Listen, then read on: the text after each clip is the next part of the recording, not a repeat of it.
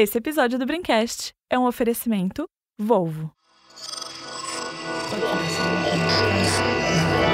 Esse podcast é apresentado por b9.com.br.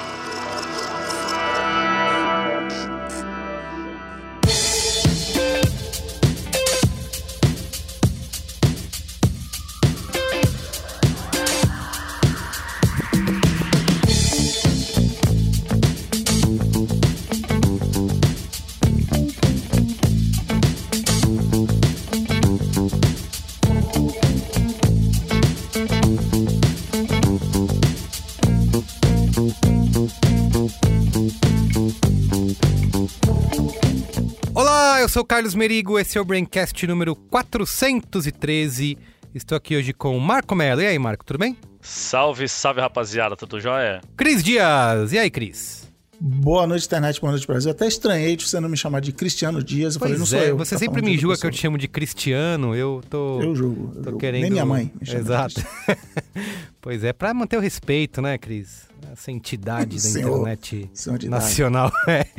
Isso, e temos aqui também hoje um convidado super especialista aqui no nosso tema, para não nos deixar falar bobagem, né? Que vai nos ensinar tudo aqui. Edson Luiz dos Santos. E aí, Edson, tudo bem? Se apresenta aí para nossa audiência. Fala galera, é um prazer estar aqui com vocês. Obrigado pelo convite. Vocês me chamarem numa noite dessa para falar de coisa que eu gosto, eu até deixo de assistir o jogo. Ótimo, fantástico. Muito bem. Lá. A gente vai conversar aqui hoje sobre a revolução aí, né, dos meios de pagamento, é, com muitas novidades surgindo aí, bastante influenciada pelos jovens, né, que não é o nosso caso aqui, mas enfim, também pela pandemia, né, que deu uma acelerada aí nessa evolução da- das tecnologias de pagamento. E o Edson, nosso especialista aqui, que tem dois livros já publicados sobre o assunto, né, Edson? Fala aí dos, dos livros que você já escreveu para quem quiser procurar. É, eu estou nessa indústria há mais de 21 anos e me apaixonei por ela e achei que valia a pena colocar no primeiro livro tudo que eu tinha aprendido. Eu levei um tempão para escrever, mas finalmente em 2014, em dezembro, a gente lançou o primeiro, que se chama Do Escambo à Inclusão Financeira, e ele explica a evolução dos meios de pagamento. Para muita gente que entrou no setor, principalmente a partir de 2010, 2014, quando houve a abertura, esse livro é importante porque ensina algumas coisas básicas e nada como você conhecer a história para entender por que as coisas são como são, não é verdade?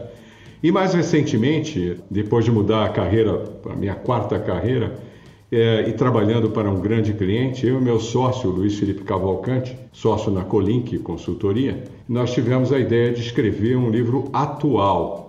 Ele foi lançado em novembro do ano passado, novembro de 2020, e se chama Payments 4.0 As Forças que Estão Transformando o Mercado Brasileiro.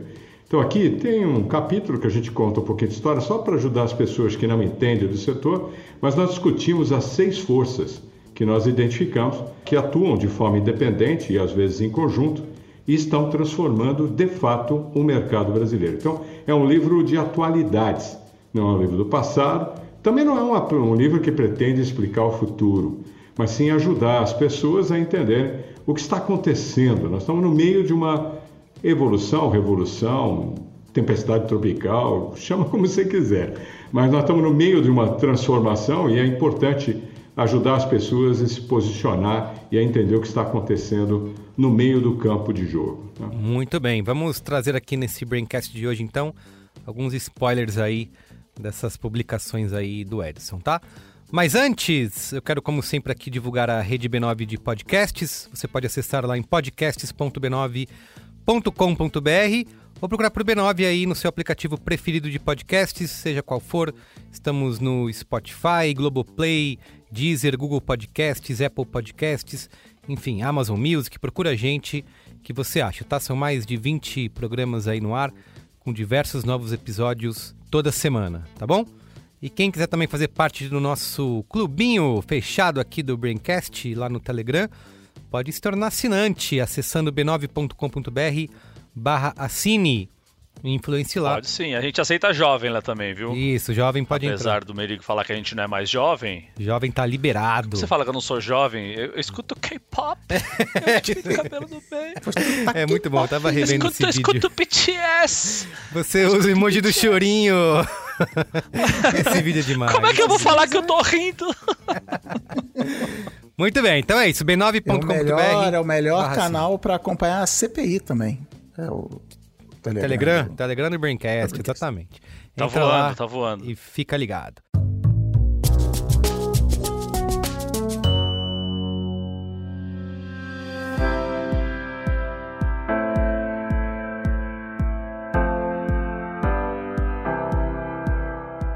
Para a Volvo Cars, segurança, tecnologia e inovação andam de mãos dadas. Foi isso que levou a marca líder em segurança automotiva a buscar parceiros estratégicos para o seu próximo desafio. Junto da Nvidia, Zensect e Luminar, a Volvo quer chegar em 2022 com um novo sistema de segurança. Ele é baseado em um supercomputador com inteligência artificial, que tem capacidade de ação, alertas e prevenção de acidentes. Essa tecnologia será inaugurada já na próxima linha de SUVs da marca sueca, sucessora do famoso XC90. Foi com a Luminar que a Volvo desenvolveu a tecnologia LIDAR, que é um radar a laser instalado nos veículos e que identifica objetos em um raio de até 250 metros. E junto de um computador de direção autônoma, alimentado pelo sistema NVIDIA Drive Orin, o seu futuro Volvo será capaz de agir na hora da emergência, garantindo sua segurança e das pessoas ao seu redor. E os softwares Zensect são a peça que fecha a trinca para esse sistema de segurança de última geração. É todo esse sistema funcionando em conjunto que permite o funcionamento do Highway Pilot, um recurso de direção autônoma para ser usado em rodovias. Então é isso. A hora da direção autônoma chegou e estará sob o seu controle. Para saber mais, acompanhe o Volvo Cars Tech Moment, disponível nas redes sociais e no site da Volvo. Acesse volvocars.com.br.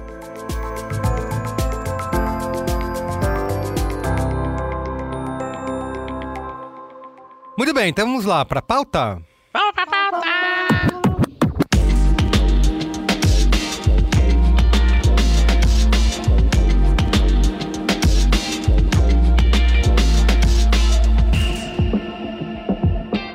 Se você tem TV em casa ou se acompanhou alguma live, é muito provável que já tenha ouvido chamadas como essa. Fabiola, é muito simples, é fácil, gente. É só apontar o seu celular para esse QR Code na tela. O QR Code chegou no Brasil há muitos anos. Só que ele ficou pegando poeira aí em capas de livro, anúncios de revista e pontos de ônibus, sem ninguém nunca ligar para isso, virou até motivo de piada aqui pra gente. Só que com a pandemia, do dia pra noite, esse código de barras personalité se tornou o elo entre as marcas e o público de massa. Aquele que a gente não segmenta com anúncios em redes sociais. Mas esse novo fenômeno aí do QR Code não veio sozinho não. Duvido que a sua vida não mudou, seja para melhor ou para pior, depois desse anúncio aqui. Começa a vigorar o Pix. Você sabe o que é que é o Pix? É um novo sistema de pagamentos do Banco Central. Desde o Plano Real, que a gente não dava tanta bola para um projeto do Banco Central. O lançamento do Pix chegou fazendo muito barulho. Adotado em série por todos os bancos, a tecnologia deixou o TED e o DOC para trás, permitindo transferências instantâneas e gratuitas a partir de chaves personalizadas e outros métodos, como o próprio QR Code. A adoção do Pix foi tão intensa e o seu uso foi tão facilitado que virou motivo de paquera. Os adeptos têm até nome, são os Pix sexuais. Ao divulgar uma das suas chaves do Pix nas redes sociais, as pessoas podem receber dinheiro de desconhecidos. De músicas, O coroa da lancha Quer saber como ter a Fernanda É como? Faz o pix que ela ama e claro, muitos memes. Segue o Pix! É verdade que agora a gente usa o smartphone para tudo, né? Porém, nunca é demais lembrar que o nosso dinheiro começou a se transformar muito antes disso. A gente viveu o boom das maquininhas, cada vez menores e acessíveis, tanto para as mega lojas como para o vendedor de pipoca aí na sua esquina. E a frase é débito ou crédito virou um mantra do comércio. Não importa se você vai pagar digitando senha ou por aproximação. E nos últimos anos, startups começaram a investir pesado para digitalizar de vez os meios de pagamento. Os modelos de carteira digital, por exemplo, permitiram que muitas empresas de tecnologia atuassem quase como bancos. oferecendo vantagens como cashback e investimento do seu dinheiro depositado. E a vontade de fazer você botar a mão no bolso com o mínimo esforço possível é tamanha que até pagamento por WhatsApp você já pode fazer. E toda essa mudança na forma como a gente paga as coisas está super acelerada. Países na Europa reportaram queda de 15 a 30% no uso de papel moeda.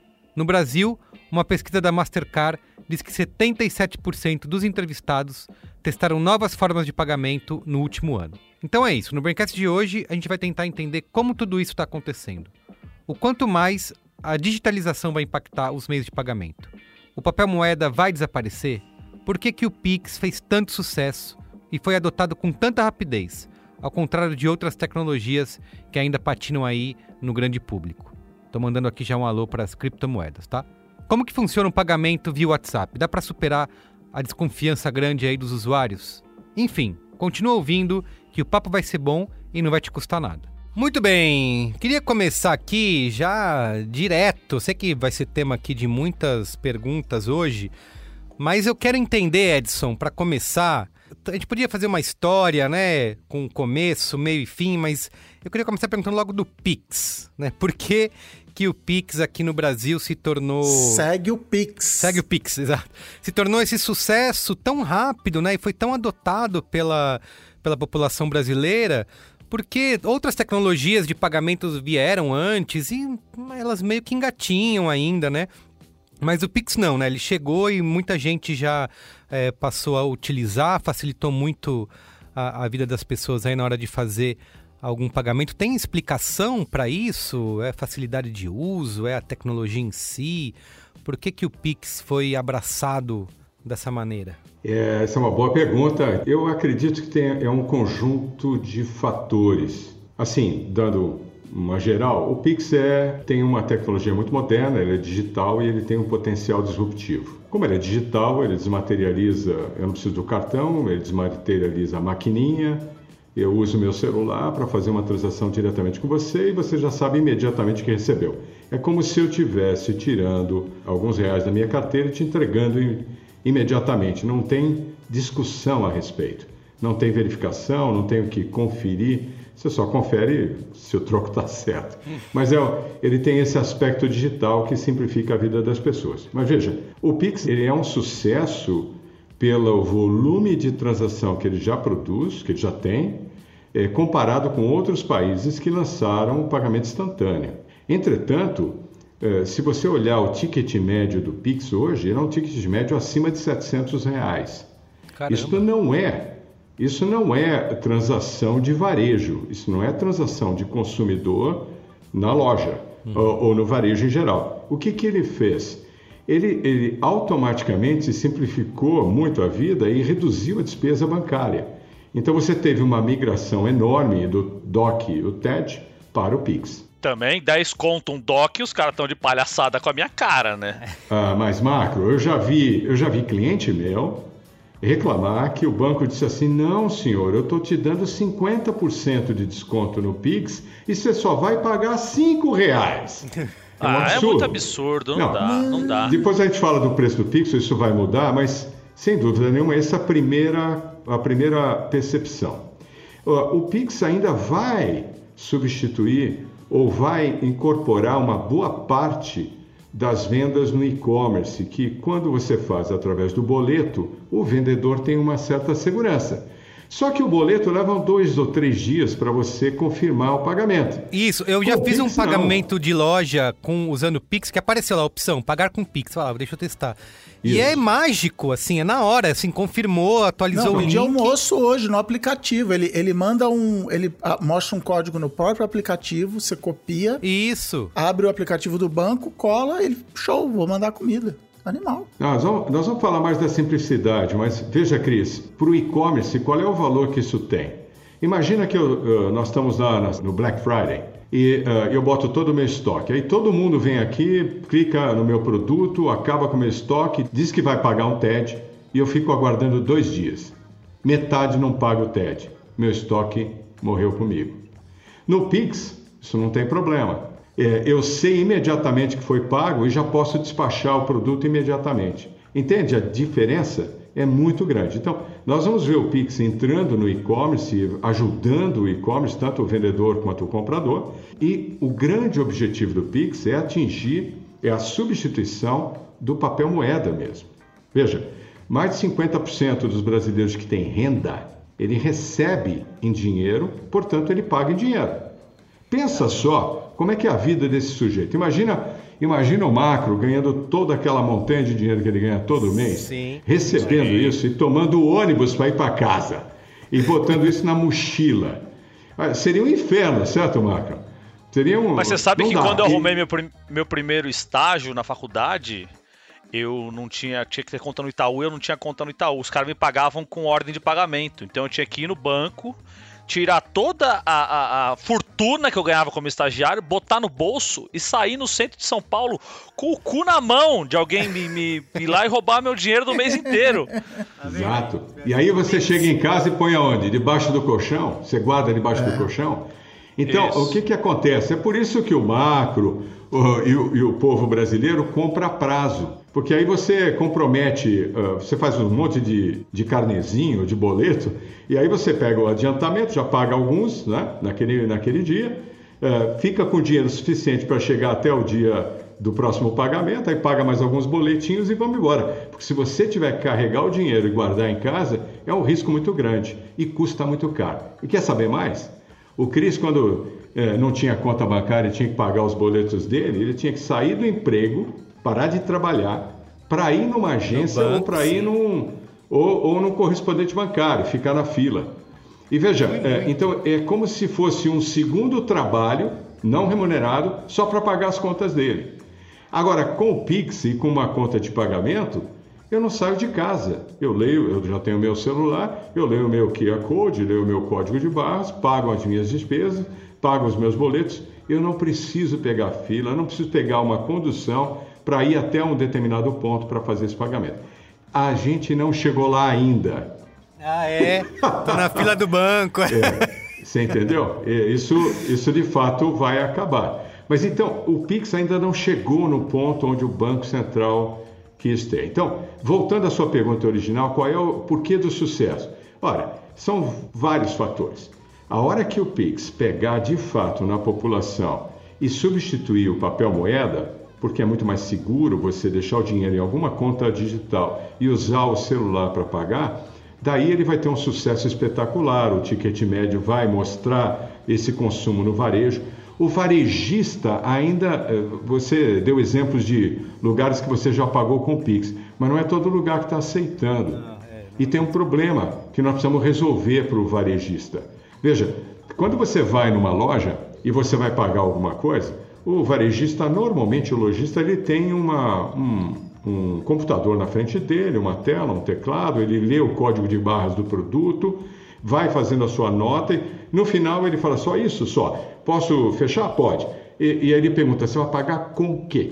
Quando você fala, vou pagar com cartão ou vou pagar com Pix, ele sai do sistema dele, porque nem todo mundo está automatizado, mas principalmente no cartão, ele sai do sistema dele, pega uma maquininha, pega lá um POS, uma maquininha, e digita o valor e, eh, e você faz o pagamento lá. Aí, olha só, nós estamos em 2021, ele tira aquele papelzinho, a porra do papelzinho, Segunda via, assim, ó. e ele guarda é a sua a merda do papelzinho para fazer reconciliação. Cara, isso não é digital nem aqui, né? Então, ele depois do final do dia, ele tem que comprar, ele tem que comprar um sistema para fazer aquilo. Mas O Edson, o Edson, peraí, tá peraí. Você falou do cartão agora, do papelzinho do cartão e tal. Eu fico imaginando, porque a, a juventude que escuta aqui não vai lembrar disso aqui. Eu mas achava o cartão- eu o acho sistema até antigo, agora super O sistema moderno. antigo de cartão. O sistema antigo de cartão de crédito era um bagulho clac, tão clac, absurdo que era o tipo, você tinha um- uma máquina que fazia. aí pegava aquele número que É. tava. É, o. Bevel em Bosa, Relevo não sei como é que fala, tava gravado no cartão, marcava, você assinava um papelzinho. Meu, esse cara ia receber esse dinheiro depois de 40 dias só. Não, não é verdade, não. Não é não, Acro. Como que não? Veja, é- essa maquininha é conhecida no meio nosso como reco-reco ou mata-fuga. É reco-reco, o mais comum é reco-reco. Muito De bem. Harvard. Harvard inventou isso. Marco, você lembrou de uma coisa que a garotada não sabe. Tinha carbono. Ah, é. Exato. verdade. Era tipo um mimeógrafo, pré-mimeógrafo. Não, era carbono mesmo. Era- eram três folhas, três folhas e dois carbonos, óbvio, né? Então, quando você passava, ele imprimia. Ele, o cartão tem alto relevo, é embossing, né? Sim, tem sim, o alto relevo é. no número de cartão para ficar, para não ter que copiar. Na força e aí não ódio. errar. E aí você assinava. O que, que ele fazia? Uma via ele entregava para você. E os mais espertos pediam o carbono de volta, porque rasgava e jogava no lixo para não ter clonagem de cartão, lembra? Era assim que se clonava cartão. A a outra via fica com ele, ele tem que guardar para fazer reconciliação. Uma das, da a terceira via, ele juntava tudo e no final do dia ele punha uma, uma chamada um, um capa de lote, que era um, era um, um onde tinha a conta Uma dele. necessaire. Ele, ele punha em cima, punha em cima, somava tudo, punha o valor total e aí ele ia no banco naquele dia ou no dia seguinte e depositava. Nossa senhora. E acredite, até 1984, quando ele depositava, aquele dinheiro era depositado na conta dele no dia seguinte, ou dois dias depois. Dois dias depois. Então era melhor que hoje em dia, então. Não, Tirando o fato de você ter que ir falar, no banco. A muda... a muda... Não, era horrível, cara. Sabe quanto tempo levava para você pagar? Porque antes dele fazer eh, isso todo esse processo, o que, que ele fazia? Olha só, ele pegava um, um caderno grande onde tinha uma lista de eh, números de cartões que tinham sido roubados. Então era uma lista negativa. Então ele primeiro pegava o teu cartão e procurava na lista para ver se o teu cartão não estava lá, se o teu cartão não era roubado. Se não era roubado, aí ele pegava, fazia esse procedimento do reco-reco, pegava o telefone Putz, fixo sim. e ligava para uma central. E ligava para o emissor, do o banco emissor do cartão. Ele ligava idade para uma da pedra, central. né? Cara, ele ligava para a central e pegava um número de autorização. Esse número existe Ah, até é hoje, verdade. só que ele é automático. Aí ele anotava o número, porque se desse alguma disputa, tivesse algum chargeback, ele tinha o número da autorização. So- Então, imagina, se hoje você paga com a sensação de que está pagando, você não paga em 5 segundos, mas a sensação é essa. Você- eu nem uso o cartão mais, eu aproximo, né? E faz o plim plim. Eu falo, tá tudo bem aí? Tá, eu vou embora. Leva 5 segundos, 10 segundos. Naquela época, para você fazer um pagamento desse no processo manual, podia levar alguns 20 minutos, 15 minutos, facinho. Então, não- nós não queremos aquilo nunca, aquilo nunca foi bom. Né? Nunca foi. Mas o Brasil avançou muito rápido e, na- e logo depois da estabilização econômica, a gente eliminou essa, principalmente no final dos anos 90, principalmente no começo dos anos 2000, a gente passou a fazer a, a captura da, do- da transação de forma eletrônica, através do, do terminal. Eu achava as POS. maquininhas de cartão super modernas, até você falar que tem que fazer conciliação, imprimir a primeira via. Eu achava, não, isso aqui é o máximo da tecnologia. Alguém pega, alguém pega aquele, aquele canhotinho e faz alguma coisa Não, com aquilo? elas são modernas. Não, elas são modernas e são fantásticas. Eu estou falando do Sim. processo. O processo é Aham, ridículo. Sim. Mas a maquininha é fantástica. E ela é importante, ela tem o peso dela. Eu não estou ridicularizando a máquina. Eu estou discutindo o processo. Eu te pergunto pelo seguinte: por que, que a máquina não está integrada à frente de caixa? Seria muito mais simples. Por exemplo, se você vai no Nos grandes supermercado- supermercados tá, porque eles têm dinheiro para fazer essa, essa integração. Não, não, é, são sistemas diferentes, mas o Ah, supermercado justifica pelo número de transação que ele tem um sistema integrado. Até porque Isso. ter dois, três checkouts, se você ter três, quatro maquininhas, seria ridículo, né? Seria muito ruim.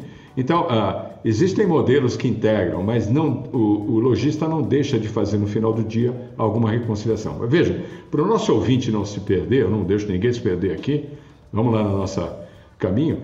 No Pix, ainda não está automatizado para o lojista. O que, que seria o ideal? Seria o ideal o seguinte: o lojista faz a sua conta, né? soma tudo, põe na, digita lá e fala total 154 reais. Como é que você vai pagar?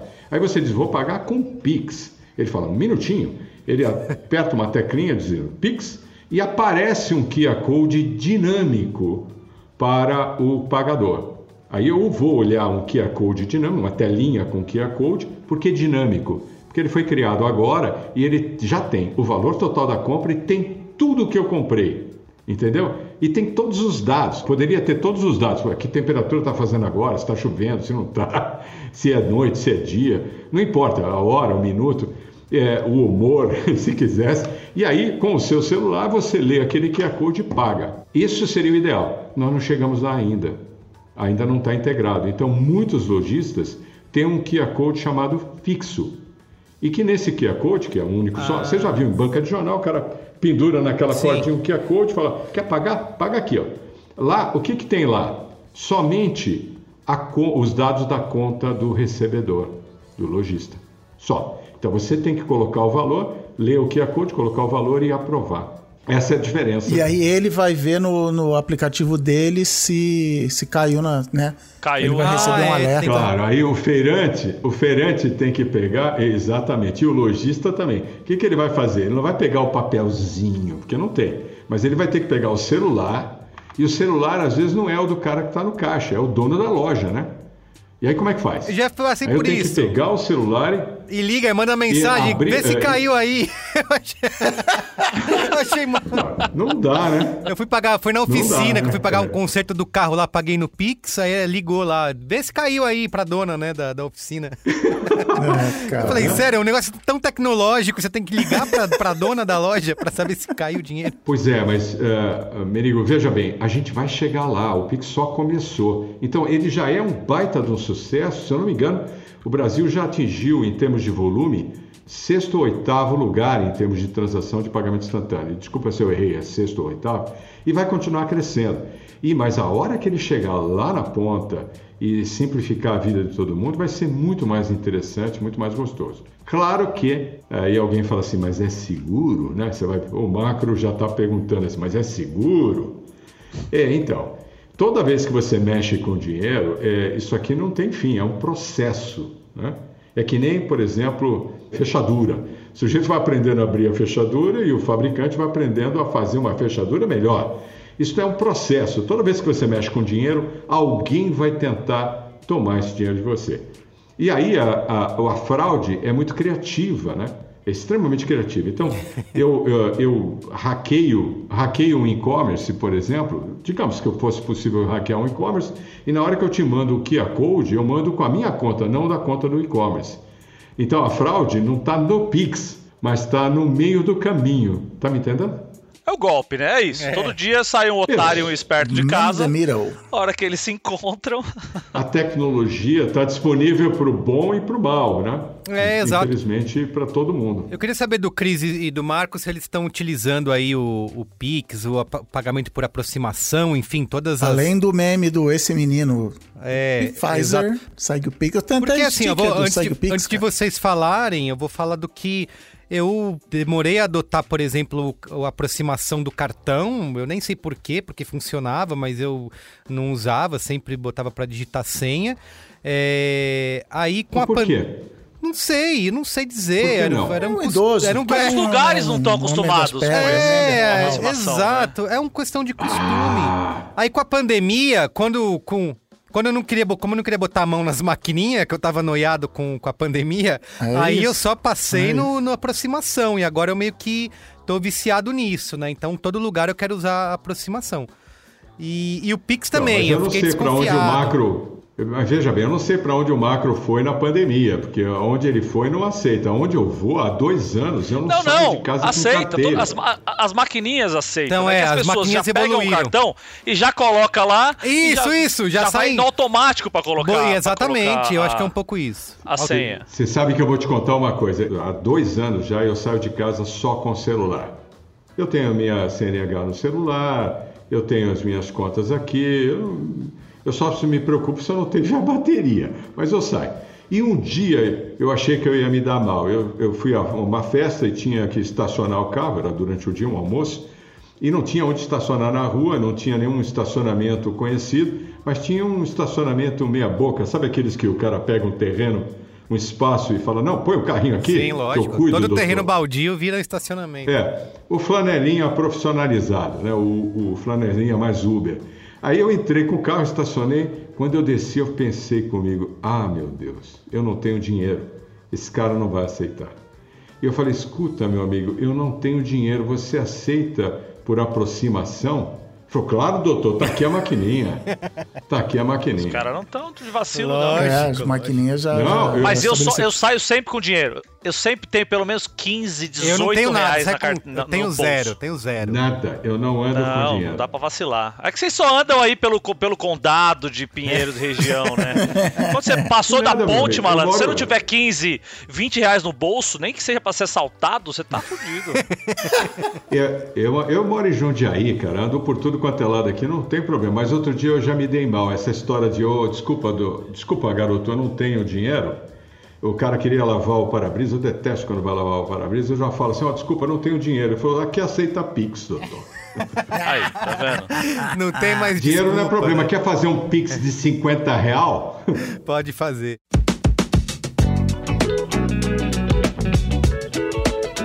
Antes da gente continuar aqui a conversa com o Edson, que está nos mostrando quanto as mudanças nos meios de pagamento são velozes e exigem estrutura, eu fui tentar entender a outra ponta aí dessa questão. Então eu conversei com a Sarah Bushwitz, que é vice-presidente de marketing e comunicação da Mastercard, para ela nos contar um pouquinho mais de como que a empresa está vendo aí essa evolução dos meios de pagamento. Ouve aí.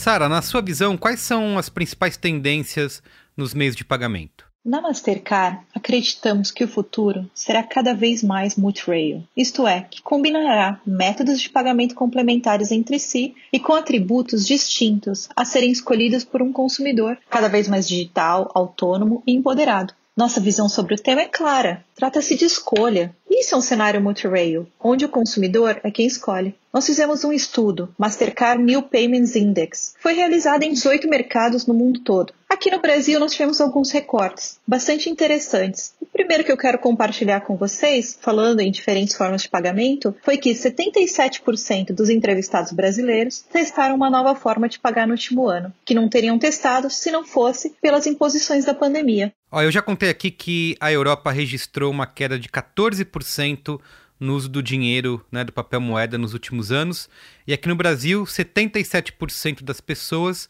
experimentaram um novo meio de pagamento no ano passado, segundo uma pesquisa aí da própria Mastercard. Você acha que a gente tende a ter o mesmo caminho que a Europa com os meios de pagamento? Sim, essa movimentação tem acontecido não só na Europa e no Brasil, mas no mundo todo. Segundo o mesmo estudo que eu mencionei, as compras presenciais e os pagamentos em dinheiro foram colocados em segundo plano. No último ano, 51% dos brasileiros revelaram estarem usando menos dinheiro e 59% afirmaram terem usado mais pagamento por aproximação. Outro ponto muito interessante que a pesquisa nos revelou foi que os hábitos digitais dos consumidores, que já estavam inseridos em suas rotinas, foram impulsionados. Cerca de 60% dos entrevistados revelaram que estão usando com mais frequência aplicativos de delivery de comida, enquanto 59% estão comprando mais em marketplace e 57% realizaram mais compras no online no último ano. E Sara, qual que é o comportamento do público aí diante desses novos meios? Eles podem atuar para substituir né, o dinheiro, papel moeda nas transações cotidianas ou abre espaços para a gente criar novas dinâmicas aí de transação? Como todo mundo sabe, nós brasileiros adoramos uma nova tecnologia, né? Mas claro, tem que fazer sentido para o nosso dia a dia. Com novas formas de pagamento, não foi diferente. E acreditamos que essa é uma das mudanças que continuarão mesmo após a pandemia, levando em conta que depois que os consumidores experimentam a rapidez, a segurança e a praticidade dos pagamentos digitais, dificilmente retomam o uso do dinheiro. 83% dos respondentes da nossa pesquisa afirmaram estar mais abertos para novas formas de pagamento do que estavam há um ano atrás. No Brasil, os consumidores revelam que realmente entraram em contato com novas formas de consumir em geral. Mais de 30% realizaram compras online e retiraram seus pedidos pessoalmente pela primeira vez. Para a gente encerrar aqui, Sara, tem uma última perguntinha. Existe um debate de que novos meios como o Pix e o Real Digital podem nos ajudar a corrigir problemas antigos, né, como, como a bancarização da população. Conta pra gente como que isso vai ser possível e quais os caminhos para a gente chegar lá. Dados do Banco Central apontam que a pandemia contribuiu para a bancarização de 9,8 milhões de pessoas. Entretanto, 36 milhões de brasileiros ainda permanecem fora do sistema brasileiro. Nós sabemos que o auxílio emergencial foi um grande catalisador da bancarização do país. além da entrada de novas tecnologias de pagamento, como o pagamento pelo WhatsApp e o Facebook Pay. A Mastercard opera nessa modalidade em 40 mercados e as transferências via WhatsApp são o nosso melhor exemplo de pagamento em tempo real. Uma tecnologia que está no bolso e em contato diário com os brasileiros. Como empresa de tecnologia, a Mastercard atua como provedora de soluções que permitem esse tipo de transferência como parte da nossa estratégia de expansão, proporcionando maior escolha, acesso e controle financeiro. Além disso, na Mastercard, trabalhamos constantemente para firmar parcerias para garantir que esses benefícios sejam acessíveis e que a economia digital funcione para todos. E é pensando nisso que assumimos e cumprimos nosso compromisso de incluir no sistema bancário global 500 milhões de pessoas desbancarizadas até 2020 e agora aumentamos o nosso compromisso para 1 bilhão de pessoas até 2025.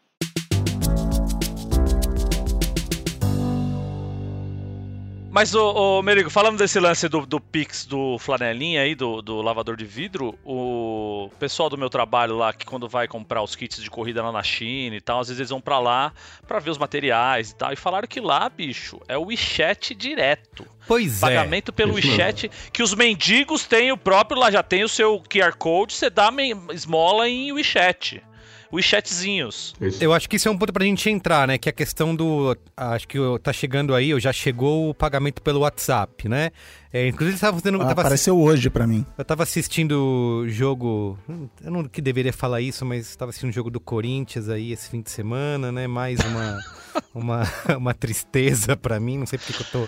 Ah, futebol tem que acabar. Futebol. Tá tudo errado, é, tem que acabar. E tava lá nas placas da, do estádio WhatsApp Pay, vem aí, não sei o quê. E aí eu fico pensando, né? A gente é tão já noiado com o WhatsApp, né? Por questão de, de fraude, de golpe. E eu tava até vendo uma pesquisa que foi feita é isso. É, que a galera tá desconfiada, né? É, 60% dos usuários é, disseram que não querem usar o pagamento via WhatsApp por causa de medo mesmo de ataque e de fraudes. Eu hoje, ele apareceu para mim hoje, né? Eu abri o WhatsApp de manhã, ele apareceu, entrei, não sei o que, eu fui, entrei, e aí eu fiz uns stories zoando você tem que aceitar o termo de uso e você tem que aceitar que o Facebook vai compartilhar seus dados, não sei o que. Aí eu zoei no Instagram, vai Marquito, me leva tal. É. E aí teve uma galera que fez isso e me respondeu falando: ah, não, eu tenho medo com esses golpes aí, vai que clonam o meu WhatsApp e vão clonar o meu pagamento também, então não, não habilitei esse negócio não. Eu não, eu não eu, vou habilitar nem a pau, nem a pau. Só depois de muito teste. Sabia. Vamos explicar para o pessoal por que, que o, o WhatsApp não é uma empresa financeira, ela não tem uma conta, você não tem uma conta eh, bancária, eh, conta não, de você vai vincular um meio de pagamento, né? Não, você vai vincular uma conta que você tem, e por enquanto não é todo o banco, mas uma conta bancária, por enquanto é uma conta que você tem, e ele atua como iniciador de transação de pagamento.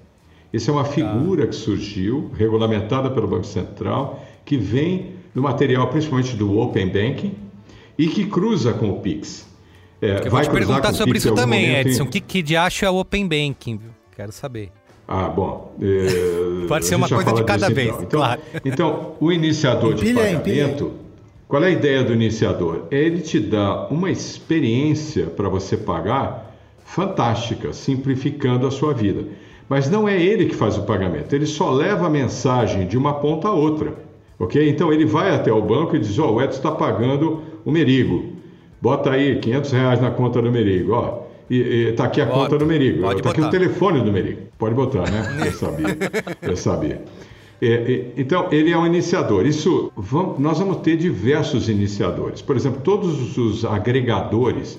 Eu não sei se vocês usam agregadores, por exemplo, Guia Bolso, QuickBooks. Sei. Esses aplicativos que ajudam você a gerir. Deveria, por exemplo, né? O Cris, o Cris é um cara, olha para ele. Ele deve ter um 50 contas. Não, 50 não, umas 5 contas bancárias. Eu tenho. Ele deve ter umas 5 contas bancárias para poder gerir todo o investimento, todo a, o faturamento que ele tem. Então, imagina. É que não conecta com as Ilhas. Caimã ainda, aí eu fico de fora.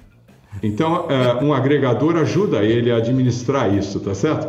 Então, um agregador pode ajudá-lo. Uh, ele está no agregador olhando, oh, tem uma conta para pagar, quero pagar essa conta. Ele não precisa sair de lá e abrir o aplicativo dele do banco para poder fazer aquele pagamento. Ele faz a partir do agregador. E para as empresas, o iniciador de pagamento, ele provavelmente vai estar dentro do software de gestão da empresa. Então você tem o macro lá com aquela indústria que ele tem, tem um, um pessoal cuidando da cuidando dos negócios da empresa dele claro. e o tesoureiro está lá desesperado para pagar as contas e tal ou para receber, né? E aí ele está dentro do ERP, que é um sistema de gestão daquela empresa, da empresa do macro, e ele vai, uh, ao invés dele sair de lá, fechar o, o sistema, abrir o sistema do banco para fazer um pagamento, ele vai pagar diretamente do ERP dele. Então, esse modelo é muito interessante, ele vai funcionar muito bem. Só que, como você disse, tem que ter regras para entrar. Você se lembra que o, o, o WhatsApp estava tentando entrar o ano passado, o Banco Central uh, coibiu, uh, daí autorizou dentro da, das regras já uh, do Pix, inclusive. Então, essas iniciativas, elas vêm para te ajudar. Agora, questão de segurança. Sempre vai ter uma questão ou outra de segurança. Qual é a simplicidade? Imagina o seguinte: você gostou do Pix, mas para você mandar o Pix para alguém, é, você tem que perguntar qual é a sua chave. Ah, minha chave é minha. Aí você vai digitar a chave dele. Né? Agora, se eu, se eu tenho que mandar dinheiro para o Cris e, e, e, eu tenho o Cris aqui no meu, no, no meu, nos Seus meus contatos, contatos, contatos. eu vou no WhatsApp escolho lá o Cris e mando para ele. Pronto. Agora, se não era o Cris, porque alguém hackeou meu celular, eu não sei se isso é possível. Tá? Eu não sei se isso é possível. Mas já vi muita gente reclamar que tem celular. Não, mas então, eu queria ver como é que funciona, porque é o seguinte: se o cara, se o cara invade, sei lá, cliquei aqui, ah, receba um barril de Heineken grátis, cliquei lá, o cara roubou meu, roubou meu WhatsApp, certo? Tá lá, ele tem, ele tem o meu número, Sim. ele tem as, as, funcionalidades do meu WhatsApp e ele tem aqui o meu WhatsApp Pay. O WhatsApp Pay, ele pede algum tipo de, de, de senha? Eu, eu, eu, por isso eu não sei como é que funciona, tô, tô aqui de ignorante. Ele pede, ele, ele pede você tem que tipo cadastrar um, um código de seis números ah. Pra toda vez que você for pagar, você. Ah, você então não é, não é igual cartão de aproximação, porque se o cara de aproxim... rouba meu cartão de aproximação, por exemplo, ele pode entrar numa loja e comprar um, um, pouca coisa porque não tem muito dinheiro. Mas ele só de aproximar ali, ele não precisa de uma senha, ele não precisa de nada confirmando que sou eu, certo? Mas por isso que os cartão, cartão esse limite, né? Sem a gente querer ensinar bandido, porque ele sabe mais que a gente, mas veja bem, se o cara roubar, é, hackear o seu WhatsApp, é mais fácil ele pegar o teu WhatsApp e mandar para sua mãe e falar: "Mamãe, eu estou precisando de um dinheirinho aqui, você pode fazer um pix para mim?" E a sua mãe toda solícita vai acreditar no, no bandido e vai mandar um pix para você. Mesmo. Eu Ela sei. acredita em cada coisa. É, a minha também. Então, então isso pode acontecer. Então tem outras não, formas. Não, mas você, mas você imagina, mas você imagina se, se fosse um sistema que agora eu sei que sabendo que tem senha já, já, é um, já é um passo. Porque eu imaginava que fosse igual o. Isso aí, você passa, apro é, aproximou, mandou, pagou. Sim, sim. Então eu vou aqui, ó. Não. E aí o cara podia pegar meu WhatsApp, chegar aqui, colocar a conta dele aqui, colocar o, como contato, colocar a conta dele e passar, sei lá, 400 reais, que é tudo que eu tenho na conta. e eu ficar assim, com zero reais, entendeu? Sim. Tem autenticação em dois fatores aí. Ah, aí tudo bem. Mas eu não, não vou usar por enquanto. Tá bom, mas eu, você vai ver um monte de ofertas desse tipo de uh, simplicidade de pagar. Sempre pensando o seguinte: o tempo para a gente está virando cada vez mais importante e valioso. Então, toda vez que alguém eh, traz uma solução que simplifica a minha vida, eu adoto. É natural. É natural isso. Então, é. simplificar a minha vida eu não ter que sair com carteira, isso. eu sair só com celular. Inclusive, nessas pesquisas, teve uma, uma recente da Mastercard aí que eles falam que eles foram mapear né, quais são essas evoluções aí, o que está motivando. E dizem que são os jovens, né? Como a gente estava zoando aqui, mas realmente é, os jovens têm impulsionado esses avanços dos sistemas de pagamento porque querem usar o celular para tudo, né? Não querem ter que carregar outras coisas, é, não querem carregar carteira, como você falou, Edson, ou usar o aplicativo que já tem ali. Então, é isso cada vez mais, conforme né, as pessoas, o mundo rejuvenesce, é, mais pessoas vão querendo utilizar esses meios. E eu falei da pandemia, também tem esses dados, né? Que é da pandemia acelerando essa mudança. Tem países na Europa que reportam aí uma queda de 15 a 30% no uso do papel moeda. E aqui no Brasil isso também acontece aí. A, nessa pesquisa da Mastercard, é, 77% dos entrevistados disseram que testaram novas formas de pagamento é, durante a pandemia, né? Então tem essa mudança realmente em curso aí, né? Acontecendo. Sem dúvida. Então são duas coisas. Uma é as novas gerações. E, a, e, essa é uma das forças que a gente discute no livro Payments 4.0. Tem várias gerações que a gente conhece. Eu sou da. Eu, acredite ou não, eu fui, acabei de fazer 65 anos. Eu sou baby boomer. Mas aqui entre vocês deve ter geração X, que veio depois. X, e depois é tem a geração Y. Quem é a geração Y aqui? Não tem, né? Tudo velho aqui. Mas tem. não, Merigo. Merigo é milênio. Merigo é milênio? É o milênio? Olha aí. Muito Tem bom. Um... Milênio vai Quase fazer. Nada. A, gente 45... tá no, a gente tá no limiar ali. ah, tá leite. Tá, tá milênio. Tá bom. Eu, eu, corto, eu também corto, ponho o cabelo, cabelo na nuvem para parecer mais novo, tá bom? e aí e tem a geração Z. A geração Z é nativa digital. Ela nasceu digital. Então, não, você entregar outra forma que não seja digital para ela parece estranho.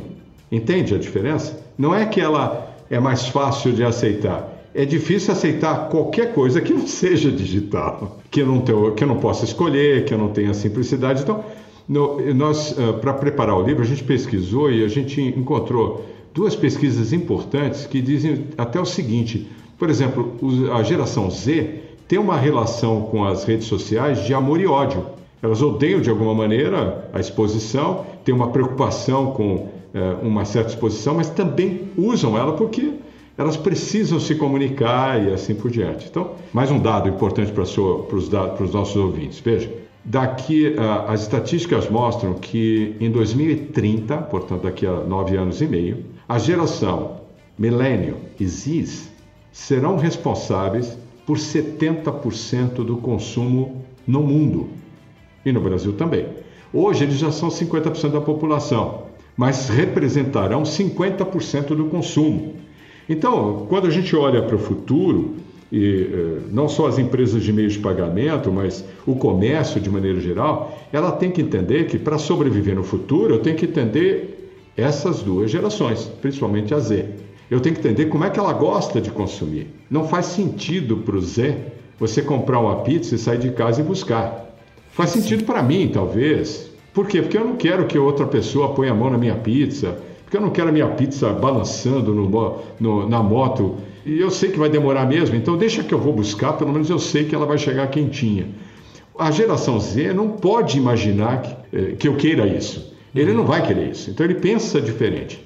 Então, isso é uma coisa. A outra é, claro, a pandemia acelerou o que já, a gente já tinha. Nós já tínhamos pagamento por aproximação, a gente já tinha desenvolvido o sistema de link de pagamento, que a gente pode explicar o que é, a gente já tinha o e-commerce, você já tinha a capacidade de até é, pedir produtos num restaurante é, através de um WhatsApp, já tinha produtos assim, mas estava meio calmo, as pessoas estavam acomodadas, o varejo e o consumidor, de certa forma, tende uma acomodação. Aí você tem a pandemia. Então, a falta de contato, a impossibilidade de entrar num restaurante ou de entrar num shopping, eu tenho que consumir. Eu vou comprar como? Pelo telefone, pelos, uh, usando meu celular, fazendo mobile uh, uh, commerce ou e-commerce. Eu, eu acesso o produto, acesso o serviço, compro e, obviamente, pago ou indiretamente, ou alguém tem que trazer uma maquininha até a minha casa para eu pagar.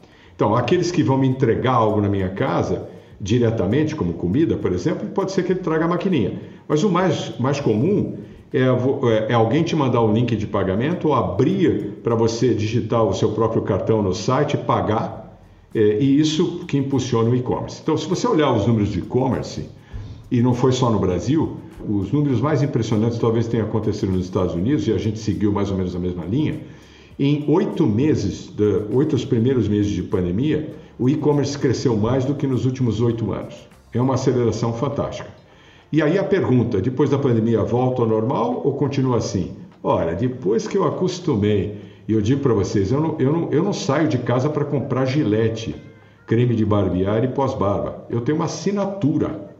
Isso é e-commerce, é uma assinatura. A cada quatro meses alguém entrega na minha casa um kit. Ah, a própria barreira de medo que as pessoas tinham de. Ah, sei lá, né? Aquelas ah, não, não vai chegar, vão roubar Isso. o meu pacote, vão fazer não sei o quê. Comprou, viu que funciona. Ah, beleza, entendi. É super fácil, chega rápido e tal. Então, quebrou a barreira de, né, de resistência de um monte de gente. E, é, e veja uma coisa, isso é interessante. Quer dizer, Marco, você escolhe papel higiênico quando você vai no supermercado? Eu claro, escolho, né? faço, um, faço uma regra de três ali: a qualidade, o preço e a embalagem está bonita. Eu acho que você merece o mais caro, viu, Marco? Então, então isso, o bumbum merece. Isso. Então imagina, imagina uma coisa, imagina uma coisa interessante. É provável que na sua casa todos os produtos de limpeza da casa sejam normalmente os mesmos. E você sai de casa para comprar isso, quer dizer, você sai, pega o seu carro, sai do carro, pega o trânsito, vai lá, estaciona alguém riscou teu carro, você fica bravo. Aí você entra no supermercado, escolhe, põe no carrinho, pega a fila. Pô, é um saco isso. A geração Z vai olhar para isso e fala assim: para que, que eu preciso fazer isso? Exato. Eu, eu, já sei o que eu quero. Aperta um botão. Ah, na verdade, no futuro, o, o seu armário, a sua geladeira vai comprar diretamente. Com a possibilidade do IoT, com 5G, a hora que você tira um produto da geladeira, ele vai para a lista de compras. E a hora que chegar num determinado momento, a geladeira faz a compra no supermercado que entrega na sua casa e ponto. É Essa aí a gente já, da geladeira, a gente já escuta um tempão, mas o, com a Alexa, o nosso colega de elenco aqui, Alexandre Maurão, outro dia estava falando no nosso grupo de conversa aqui que ele, ele fica na, ele fica na, na cozinha, ele, é, ele fala, ah, Alexa, acabou, sei lá, bota aí na lista de compras tal coisa. E como ele tem Amazon Prime, não sei o que lá, é, ele falou que ele compra muito para ração de bicho. Exato. Compra ração, aí plum, já, já chega. Não Na verdade, a Amazon lançou alguns anos atrás um dispositivo, parece um imã de geladeira, é um botãozinho. Sim. Então, quando você sente, tem um botão para cada coisa. Então, você sentiu falta de, sei lá, você tem cachorro em casa e precisa comprar fralda, né, para o cachorro, aquela que põe no chão para ele fazer as, suje... as suas necessidades. Ele aperta o botão, o cara já te entrega um pacote em casa e acabou, não tem discussão. Então, por isso, no futuro, o pagamento vai se tornar cada vez mais automático. Aliás, posso fazer uma coisa aqui? A gente, a gente montou uma conversa aqui para falar de payments, pagamento. Mas veja, o pagamento, uh, e por que, que chama atenção? Porque você já ouviu falar do valuation da empresa A, B, C, a empresa X que fez o IPO, a outra que vale 10 vezes mais do que a líder. E, e, todo mundo quer trabalhar em payments, porque parece ser uma indústria rica, fantástica. E ela é punjante, cresce maravilhosamente bem, é uma indústria que tem muita tecnologia, Sim. muito avançada, muito legal. Mas veja, pagamento não existe por si só. Você não sai de casa e fala assim, hoje eu vou fazer um pagamento. É, pagamento faz Tô parte. para fazer um pagamento. É, é não, não, tem isso, tá certo não? É, não? Não existe. Então, o pagamento só existe porque existe o comércio. Uhum. Então, com a tecnologia, o que vai acontecer? O pagamento vai se tornando cada vez mais dentro do processo de venda ou do processo de compra. O Pix, por exemplo, lembra que eu disse que ele é disruptivo? Ele pode ser disruptivo, ele é uma tecnologia totalmente digital. Por ser digital, ele desmaterializou o quê? O plástico que você usava, Sim. usa, o POS, mas ele também desintermediou o fabricante do plástico, o fabricante do, do POS, o fabricante, o fabricante do chip que vai no plástico, o fabricante do SIM card que vai no POS e todo esperar a segunda via do cartão, Isso, esperar a bobina. De... Quem fabrica bobina? Exato. Então toda essa indústria que tem mais de 26 business diferentes para poder é, a, fazer com que você pague com cartão, ele, ele desmaterializa. Como ele desmaterializa, o que, é que acontece? O preço cai. Ah. A gente chama isso de desmonetização. E como o preço cai, você democratiza. Então, olha, olha observa uma coisa. Amanhã, se o, se o pagamento se tornar automático, é, quem é que vai prover pagamento? Um robozinho, uma, uma combinação de, de é, algoritmos. Uh, é, é, que vai fazer isso para você de maneira muito mais simples. Então, o pagamento ele sai do comércio para se tornar uma indústria independente e depois ele volta para o comércio. Olha ele volta a integrar a parte do comércio.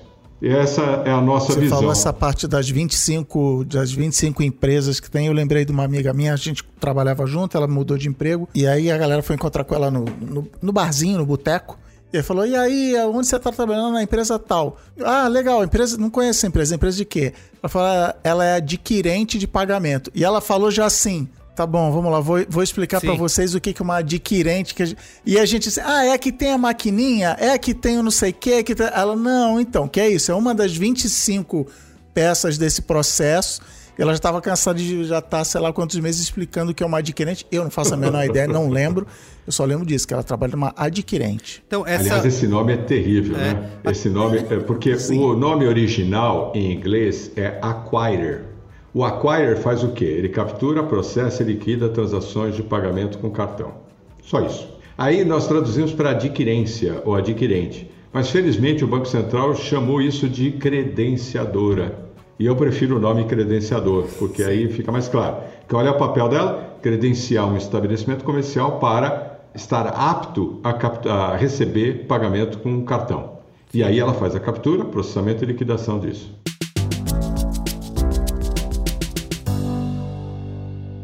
Então, pelo que você falou, a, a tendência é que esse processo todo, essa, essa fase que a gente.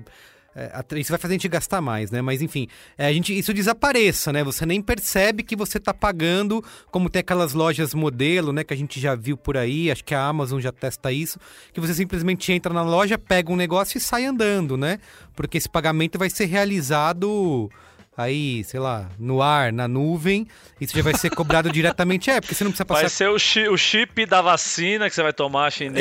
isso, é, vai, ser ter o cobrado pagamento. direto ali de você, tá? Por isso que estou Passa, implantando o passa chip. o na ombro gente. assim na maquininha. Isso, é, porque você. Perigo, você lembra?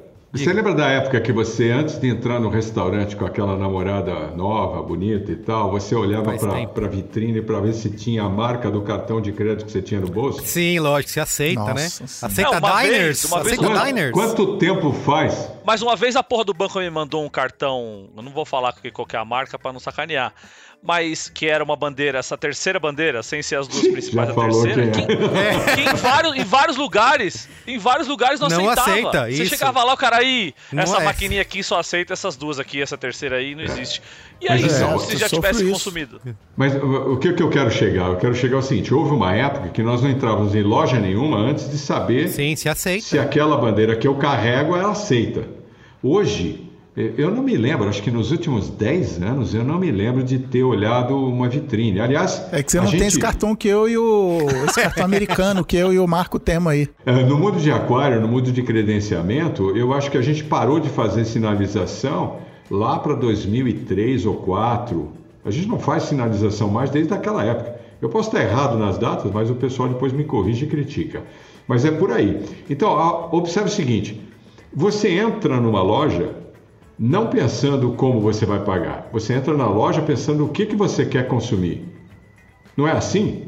A não ser que você esteja comprando por impulso, mas ainda que você esteja comprando por impulso, o teu desejo é de possuir, de comprar ah, aquela, aquele produto ou aquele serviço, tá certo? E ah, ah, o ato de pagar, é óbvio, se você não pode pagar- comprar, você nem pede o produto. Se você não tem crédito, você também não pede o produto. Entende? Então a decisão é de compra e não de pagamento. Sim. Me seguiu? Concordo, concorda comigo? Sim, sim. Não, concordo, mas aí, mas é que aí tem os outros, tem as outras variantes que aí a gente tem que trazer a, a discussão para o grande público, que é o Isso. lance. Quando vira o cartão, tem esse papo. Quando vira o cartão, eu tenho, eu tenho crédito na conta.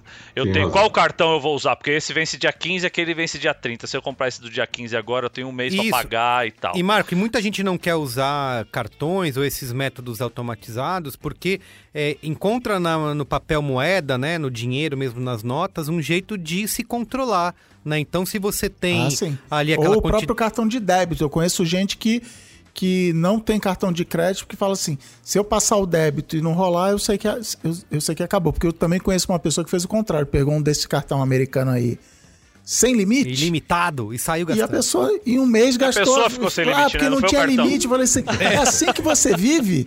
Você vai, você vai passando o cartão até ele parar. É, é assim que você vive no shopping. Não, não se tá passando, eu tô comprando. Que- Até ele que é parar. Então, você, temos três coisas aqui. Uma é, educação financeira é um problema no mundo inteiro e no Brasil não é diferente. E educação financeira é muito difícil porque a neurociência explica isso.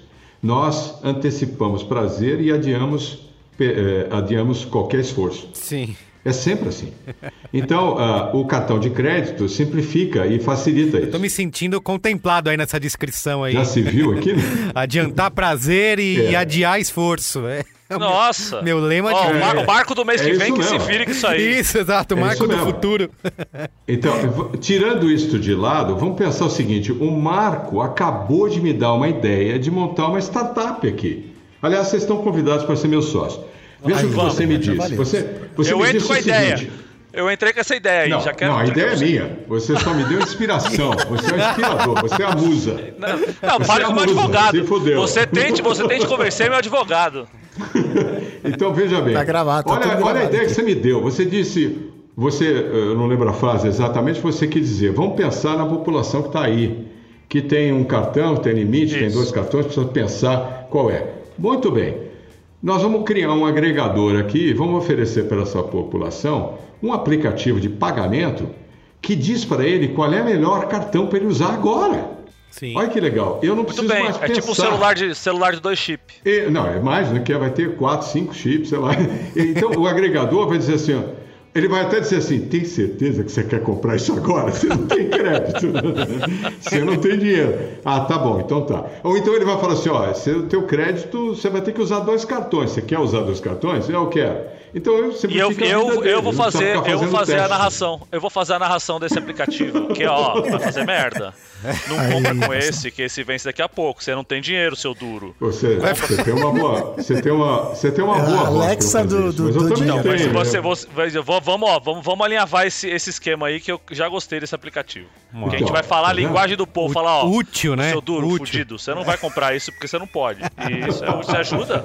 A pessoa, a pessoa só, des- só desiste quando ela ouve uma Ó. voz de autoridade. Você quer saber? O WhatsApp está ouvindo a gente aqui. O, o, o- Ah, já roubou, O, o Mark já já, roubou. já roubou a ideia. Ele vai criar amanhã. Ele vai criar o, o Não, mas WhatsApp. então, mas você sabe o que em WhatsApp te ajuda. O WhatsApp Em help. 2012, eu acho, no South by, no South by Southwest, eu fui numa palestrinha do PayPal.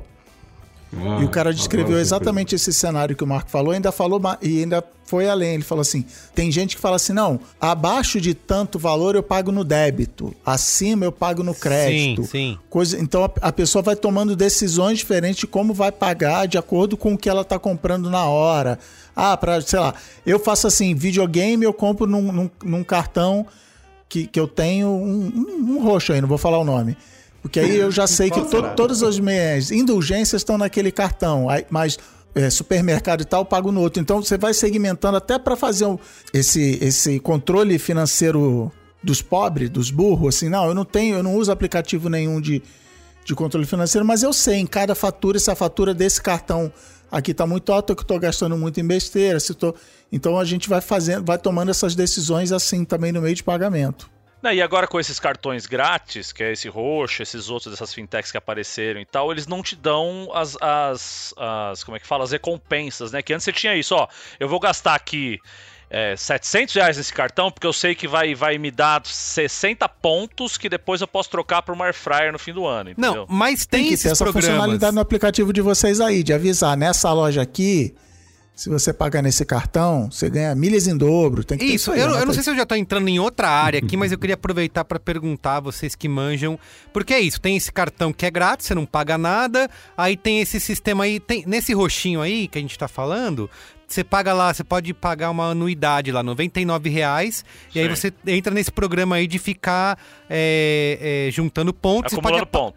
Isso, aí você pode apagar as compras. E assim, eu apago mais compras do que eu tô pagando por ano nesse programa, então tá compensando. E aí eu fico toda hora pensando. Onde tá a pegadinha? Porque o banco não tá me dando dinheiro, né? Eles não estão dando dinheiro grátis, certo? Porque eu vou Mas eles lá. estão usando o seu dinheiro que você tá gastando ali em outra coisa. É, é, tá girando o É, capital. o cashback eu não sei como é que é, não. É, onde tá a Cashback, pegadinha? é, cashback é golpe. Isso, se o banco tá Cashback é feliz. lavagem de dinheiro, jogo Se do o banco- bicho, Não, droga. é Se não. o banco tá é feliz, a gente tá desconfiado, Edson. Isso que eu também queria te perguntar. Quando lançou Não, o Pix, a minha primeira não, desconfiança foi é essa. não. Todos os bancos estão tudo felizes, quer que você use. Onde tá a pegadinha? Eu fico pensando nisso daí. Do Pix? E- é, no Por Pix exemplo, ou Pix? nesse ou nesse negócio de ficar ganhando pontos e apagando compras. Tem alguma coisa, não? Primeiro, deixa eu voltar naquilo. Ah, alguns anos atrás, eu vi uma, uma pesquisa da Mastercard eh, que foi numa determinada classe da população para perguntar por que, que ele não usava o cartão de débito ou o cartão de crédito às vezes. E ele encontrou uma, uma, uma certa quantidade de gente que tinha uma certa consciência sobre o gasto. E então muitos, muita gente saía na sexta-feira para a balada e botava o dinheiro certo no bolso que ele podia gastar. Lógico. Por quê? É o que eu Porque faço no de- carnaval. por depois de um de um determinado número de cerveja, você não sabe mal o que você vai tomar.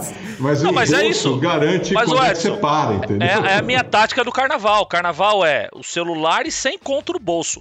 Acabou sem conto, acabou, hora de voltar acabou pra aquele casa, dia. isso. A não ser que você, É minha a não ser que você, men- cassino, a, eu a faço não ser que você mendigue dinheiro e pegue bebida dos outros, acabou aquele sem conto. E aí, você não toma golpe, porque o cartão não vai estar no bolso, você não vai ter o risco de passar o cartão na maquininha chupar cabra. E dinheiro é dinheiro. Você, chega uma hora que acabou na tua mão, já era. É um jeito de se É, controlar. então tem, tem modelos de controle. Agora, vamos falar de cashback, por exemplo. Veja, eh, cupom de desconto no mercado norte-americano, Estados Unidos, é comum. É verdade. As pessoas colecionam, você compra um caderninho numa banca de jornal com cupons de desconto e usa isso. Isso funciona. O, o mercado brasileiro ele não funciona muito bem. Então, nós já vimos várias empresas, tem, tem empresas que acabaram de fazer o IPO, que faz o, o cashback, muita gente gosta de utilizar, mas a grande O população... Marco tá e a falando, mas ele mercado- usa. Ele vive fazendo cashback aí, tendo. Eu imagino.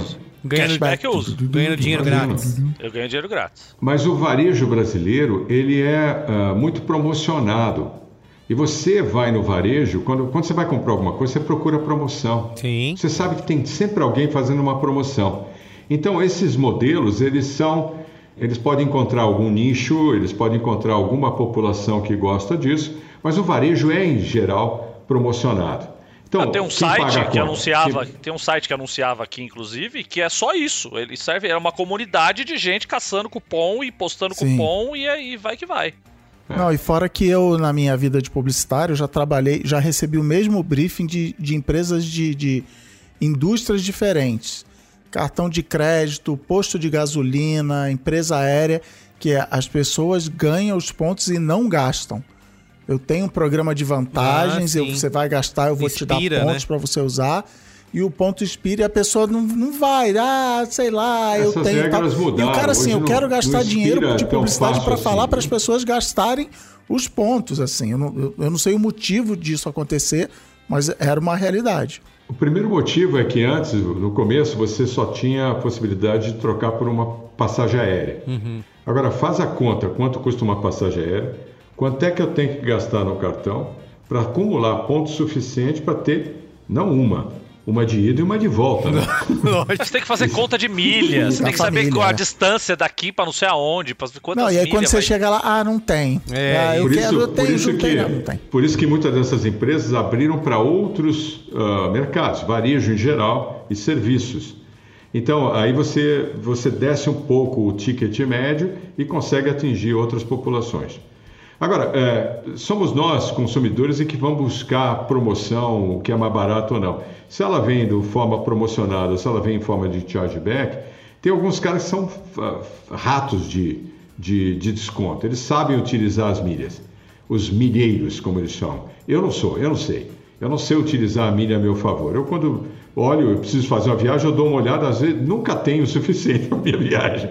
E quando eu tenho, ô, eu Edson, pego um pedaço. É. Mas o truque do cashback que o Merigo tá falando é o cashback que as instituições financeiras é, oferecem pra gente. Então, sei lá, você pagar com, com, com o aplicativo o seu mercado, a gente vai te dar 20 reais de cashback.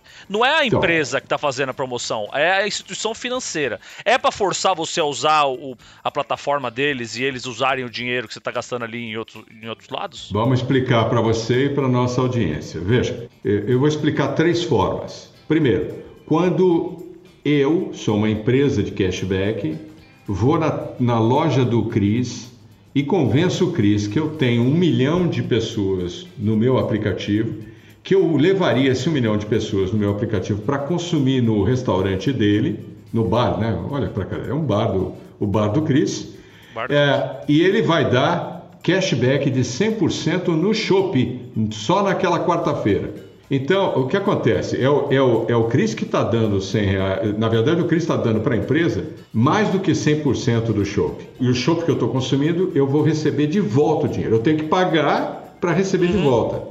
Só que todo o aperitivo que eu comi, tudo que eu comi no, no bar e outras bebidas que Sim, eu sim, consumi, você vai gerar movimento. eu vou pagar, eu vou gerar um movimento. Então, esse é um, moti- é, é um motivo para o Cris adotar o cashback, adotar uma determinada plataforma de cashback para atrair clientes para o bar dele. Esse é um motivo. Segundo, nós somos um emissor de cartão de crédito. Nós quatro aqui montamos o nosso banquinho, Nossa. que não é roxo, né, Cris? Nem é preto e branco, outra pelo cor. amor de Já Deus. pegaram, já pegaram. Ele é verde. Não, Não, verde, verde. Verde Não. não, verde não. Tem, acabaram as cores já. Tricolor, é tricolor. cor, Não, Vai, ele suponhamos é que ele seja tricolor. Nem a pau. Não, eh, então põe cor de rosa de uma vez. Então, cor- Tá bom, isso, cor-de-rosa. É, é o banco cor-de-rosa, vai. E aí, o que acontece? Quando eu emito o meu cartão de crédito da bandeira A, B ou C, é, eu, emissor, eu tenho uma, re- uma receita chamada intercâmbio. O que, que é isso? O CRIS, quando ele vende para um cliente que paga com cartão, ele paga lá no bar dele talvez 2 2,2%, 2,5% de taxa de desconto para a credenciadora. A credenciadora é, deixa, não é a credenciadora que faz isso, mas é a bandeira, é desses 2,5% que ele deixa lá, mais ou menos um e meio vem para o emissor do cartão, para nós, emissores de cartão. Aí eu pego esse 1,5% e digo para você, tudo que você gastar com o meu cartão, eu te devolvo 1%. Você fala, pô, legal, tudo que eu gastar no mês eu recebo. Isso é o cashback do emissor. Entendi. Agora veja bem, nossa, nossa bandeira, nosso, nosso, nosso banco digital está com Nosso cartão rosa. o nosso cartão rosa está com dificuldade de, de trazer cliente. O nosso CAC está muito alto e a gente descobre que para acelerar isso a gente vai aumentar o CAC. CAC é o custo de aquisição de cliente. O que, que nós vamos ia fazer? Nós vamos dar 20 reais para qualquer um que usar em qualquer bar, inclusive do Cris. Tá bem? E aí a gente, por algum Obrigado. tempo, dá esse dinheiro para gerar movimento e atrair clientes para usar o meu cartão. Entendeu? Então, isso é marketing. Agora, veja, se o nosso banco atraiu a atenção de um puta do investidor que acha que a gente vai ser um unicórnio e vai valer um bilhão de dólares e quer que a gente cresça mais rapidamente, ele vai enfiar um caminhão de dinheiro aqui para a gente entregar esse dinheiro para a pessoa. Então, quem está financiando o cashback é o investidor, que ele quer fazer esse banco crescer em número de contas e vai vender o banco uh, por, por um valor muito maior do que ele tinha comprado. Entendeu? Entendi. Por isso que você gosta de andar de Uber. Quando você anda de Uber, não é você que está pagando, é o investidor. Eu adoro Uber, mas não ponho o meu investimento lá, porque quem está pagando é o investidor. É, É a que base de paga. usuários que você, acaba você usa voltando. Você usa a RAP, não é você que paga. Você fala, ah, mas eu pago um FII. É muito barato que você paga. É, se ele tiver lucro, você vai pagar muito mais caro. Então, quem está pagando é o investidor que está suportando o crescimento da empresa até que ela tenha eventualmente lucro.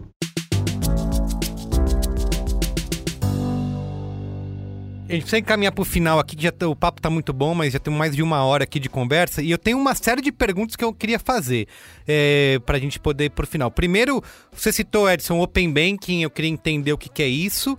É, e também o, o tal do real digital que estão falando aí, qual que é a diferença disso para as criptomoedas, se a gente vai usar as Não. criptomoedas como forma de pagamento, se isso vai democratizar ou não, se uma coisa tem a ver com a outra, enfim.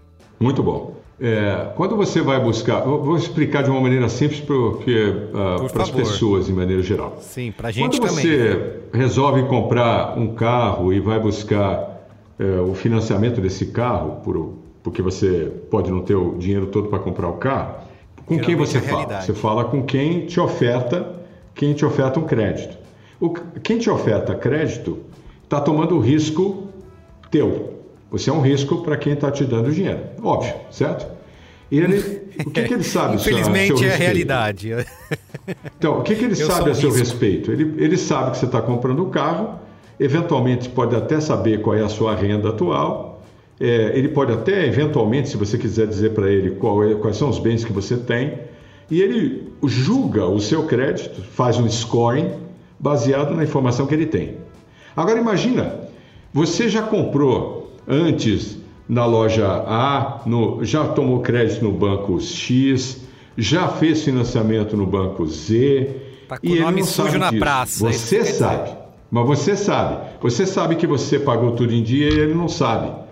Agora, com o Open Bank, essa informação que é sua, dado teu, informação tua, você pode dizer, banco, diga para ele toda a minha informação de crédito que eu tenho com você.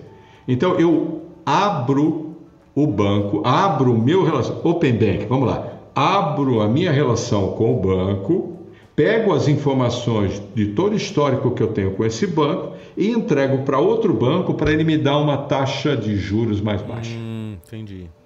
Eu, eu não sei explicar de maneira mais simples do que isso. Tá me entendendo? Sim. Então, eu posso não querer dar o dado, sou Mas eu o que po- é decido. isso, o ponto importante da história é que tem que. Mas isso é por transação ou eu posso, tipo, Não. Um dia abrir o celular, o banco fala assim: ô, clica nesse xizinho aqui e, e ele está autorizado a sair distribuindo minha informação com, com quem ele quiser, ou tem Não, que sempre não, não. ser caso a caso? Não, isso entra no. Nós temos uma, uma lei de proteção de dados, a LGPD, tem, tem, tem todo. Não vamos discutir a LGPD hoje aqui, até porque eu não entendo muito disso, mas tem toda uma proteção, tem toda uma regra de como se faz. E o Open Bank tem, já definido pelo Banco Central, ele tem quatro fases. Então, a primeira fase, eu deixo outro banco a ter acesso ao meu cadastro, por exemplo. Numa outra fase, ele vai ter acesso ao meu histórico de crédito, meu histórico de, de transação dos outros. E Mas isso não é o que a Serasa. O que a Serasa estava tentando fazer com o, score cadastro Serasa, positivo, que ele tinha as é? informações, Então, o cadastro positivo, quando- os- os- as informações dos bancos. Então, a Serasa compra informação, eu estou simplificando, tá, gente? Mas ela compra informação para poder montar um scoring eh, em relação a tudo que ela enxerga a teu respeito. Tá certo? Primeiro, primeiro a Serasa era um birô negativo, então ela, ela colecionava histórias ruins. Então eu tenho uma história ruim, ela colecionava. Ó, você vai dar Sim, sim. pro Edson? Ó, ele pisou na bola em tal lugar, a tal dia, assim, assim, assim. Não, aquela história Era- que eu te contei do estágio, que eu ia, que eu ia buscar grana no banco, era na- eu trabalhava na Serasa. Ah, tá bom. Aí nós tivemos, nós criamos o birô positivo. O birô positivo é, não é só o negativo, eu tenho o positivo. Então no positivo eu tenho um score. Então alguém paga para a Serasa. Então o, o, o Merigo vai comprar o carro, o financiador lá é, compra uma informação do Serasa e o Serasa é que colheu informações do Merigo de vários lugares e o Serasa cria um score, Serasa, Boa Vista, qualquer outro, é, e entrega esse score para ele. E ele, baseado no score, precifica para você. Agora, é, não só a Serasa, mas qualquer outro órgão poderia, é, se, eu, se eu autorizar, aí buscar as minhas informações e a criar um score para mim é, e entregar para alguém se eu quiser. Entendeu? Então, lembra-se, o Open Bank é isso. Para as pessoas, o que, que pode significar? Pode significar que eu vou ter acesso a crédito mais barato, acesso a dinheiro mais barato, a juros mais baratos, porque vai aumentar a concorrência. Por que, que vai aumentar a concorrência? Ora, se o banco A, só ele sabe da minha vida, porque eu sempre tive conta naquele banco, nunca tive em outro. Como ele vinha no é- cheque, ele- né? Vinha lá, cliente desde 96, né? Isso, Pra dizer que ainda você- bem, é. Você também tem conta no mesmo banco que eu, é. Ainda bem, ainda bem. Então, en- então veja, eu tenho desde 1976, Olha, se eu não tá, me engano, então. olha só. Bom relacionamento aí com o É, banco, né? Demora. É, deveria, né, cara? É. Deveria, mas não é bem assim. Então, o banco, o banco, como ele, só ele sabe a meu respeito, ele precifica do jeito que ele quer para mim. Agora, como essa informação eu posso entregar para outros, os outros podem olhar e falar, pô, você está pagando muito caro nesse banco, eu te oferto melhor aqui. E aí eu, eu vou ser beneficiado por isso. Isso vale para qualquer tipo de financiamento, empréstimo, crédito, de maneira geral que eu queira. E para as empresas? Para as empresas tem mais uma coisa, é, e aí vem a, a figura do iniciador de pagamento. Para as empresas vem aquela história que eu contei da, da indústria do macro, que o tesoureiro dele vai poder usar o Open Bank na figura do iniciador de pagamento e vai poder fazer as transações de receber e pagar tudo através de um outro, uh, de um outro sistema, não o sistema do banco, o sistema de gestão da empresa dele. Então, em geral, assim, de maneira bem simples, até porque não dá para a gente explorar, não sou especialista nesse assunto, Open Banking é isso. O grande objetivo é você uh, tirar barreiras de entrada, fazer com que o meu, o meu dado, desde que eu autorize, seja público, uh, para quem que eu quiser, não para quem os outros quiserem, mas para quem eu quiser. E assim, quando eu for buscar crédito, eu consigo obter valores mais interessantes. Toda essa iniciativa é para motivar, baixar juros no Brasil, que é muito alto, vocês sabem disso. Sim. Isso eu respondi questão... Open Bank. A outra pergunta era do. Do Real Digital. Real Digital. E ah, tá. Sobre o real digital e a diferença disso para as criptomoedas, né? Vamos pelo mais simples. É, nós estamos no século 21, 2021, 2000, quase 2022, depois de uma pandemia, nós aprendemos que o mundo digital é inevitável. A desmaterialização e a desintermediação através da digitalização e tecnologia é inevitável, tá certo ou não? Já escolhem para você, até, até simplifica a minha vida escolhendo o filme que eu quero assistir, escolhendo a cor de roupa que eu deveria ter. Sim. Tem um monte de coisa que facilita a minha vida e o mundo é totalmente digital. Por que, que a gente ainda tem que carregar uma célula, cédula eh, chamada real de dinheiro? A cédula custa muito caro. Produzir a cédula, distribuir a cédula, ah, dizem que a despesa disso é da ordem de 100 bilhões ao ano, ou 100, alguma coisa assim, de reais. É, é muito por isso caro. que algumas moedas e notas até somem, não é? Tipo, você não tem mais moeda de um centavo Sim, porque você custa mais repor. caro. Sim. E você tem que repor, né? E, e outra, é, é, o dinheiro fica ruim, ele, ele incinera o dinheiro, aquele dinheiro e produz Sim. um outro. Então, o custo disso é alto. E uh, a última na, vez que eu na vi moeda, Central, moeda moedinha hum. redondinha, o, o, o, o, metal da moeda custa mais caro do que o valor de face da moeda, Sim. né? Sim, e pode ser falsificado, Principalmente né? em dólar, os cents. Pois é. Então, então e todo todo esquema de segurança, todo esquema de transporte, de guarda é muito caro. Verdade. Certa vez o Banco Central nos disse que o papel moeda representava um custo para a sociedade equivalente a 1, 1,5% do PIB. Carro forte atrapalhando claro o trânsito. De... Eu já se sumiu o carro forte. Isso é, isso é grave, isso é que bem grave. É grave, é grave. Que pode estacionar em qualquer lugar. Eu ficava puto que os caras param em qualquer lugar, liga não, lá liga, o Liga o pisca-alerta e foda-se. E vai. E aí eu ficava, não pode, tá atrapalhando. Aí eu fui descobrir que eles são autorizados, não, e o Merigo, realmente. Merigo, você sabe que se um carro forte bater no teu carro, ele ah. não pode parar. Ah, é? Então vai você tem que depois buscar. Porque eles acham que, é, que pode ser assalto, ah, caralho. Então entendi. o cara vai. O carro, como o carro é forte, ele sai arrastando o teu carro até o, o cofre dele lá. e depois você vai na, na, na empresa procurar seus. Procurar seus... Vai chegar lá na empresa, vai falar você o quê, tocou, Você tocou num ponto que, que me, me, me, me, me, me agrediu a mim internamente. Também. A mim também, cara. Carro Ô, forte, faz Você vai chegar lá na, na, frente da empresa de, de transporte e vai perguntar o quê? Meu amigo, tá de brinks? É. Ô Edson, eu já apoio toda. Sumir o dinheiro, pode ser tudo digital se o carro forte acabar. Vai, então, continua aí, desculpa. Então, mas como é que você cria isso? O Pix é, uma, é um ensaio. O que, que é o Pix? Ah. Não é a moeda digital, mas é o acesso digital à moeda. Olha que legal. Então, o Pix já é um acesso digital à moeda. À medida que as pessoas já estiverem habituadas a não carregar o dinheiro, portanto, o dinheiro está no banco, certo? Uhum, é, certo? E começar a transacionar com Pix. Amanhã eu posso perguntar para você por que, que o dinheiro tem que estar tá no banco, por que, que ele não pode estar tá na casa da moeda? Pode. Aí ele vai para a casa da moeda. Veja, não tem mais trânsito de dinheiro, papel moeda. Estou fazendo uma, uma hipótese aqui, óbvio que o, o nosso ouvinte não está achando que eu estou louco, né? Depois de uma hora de conversa com vocês. Não, eu não estou louco. Eu tô, tô tá criando um, eu tô criando uma, uma história hipotética, né?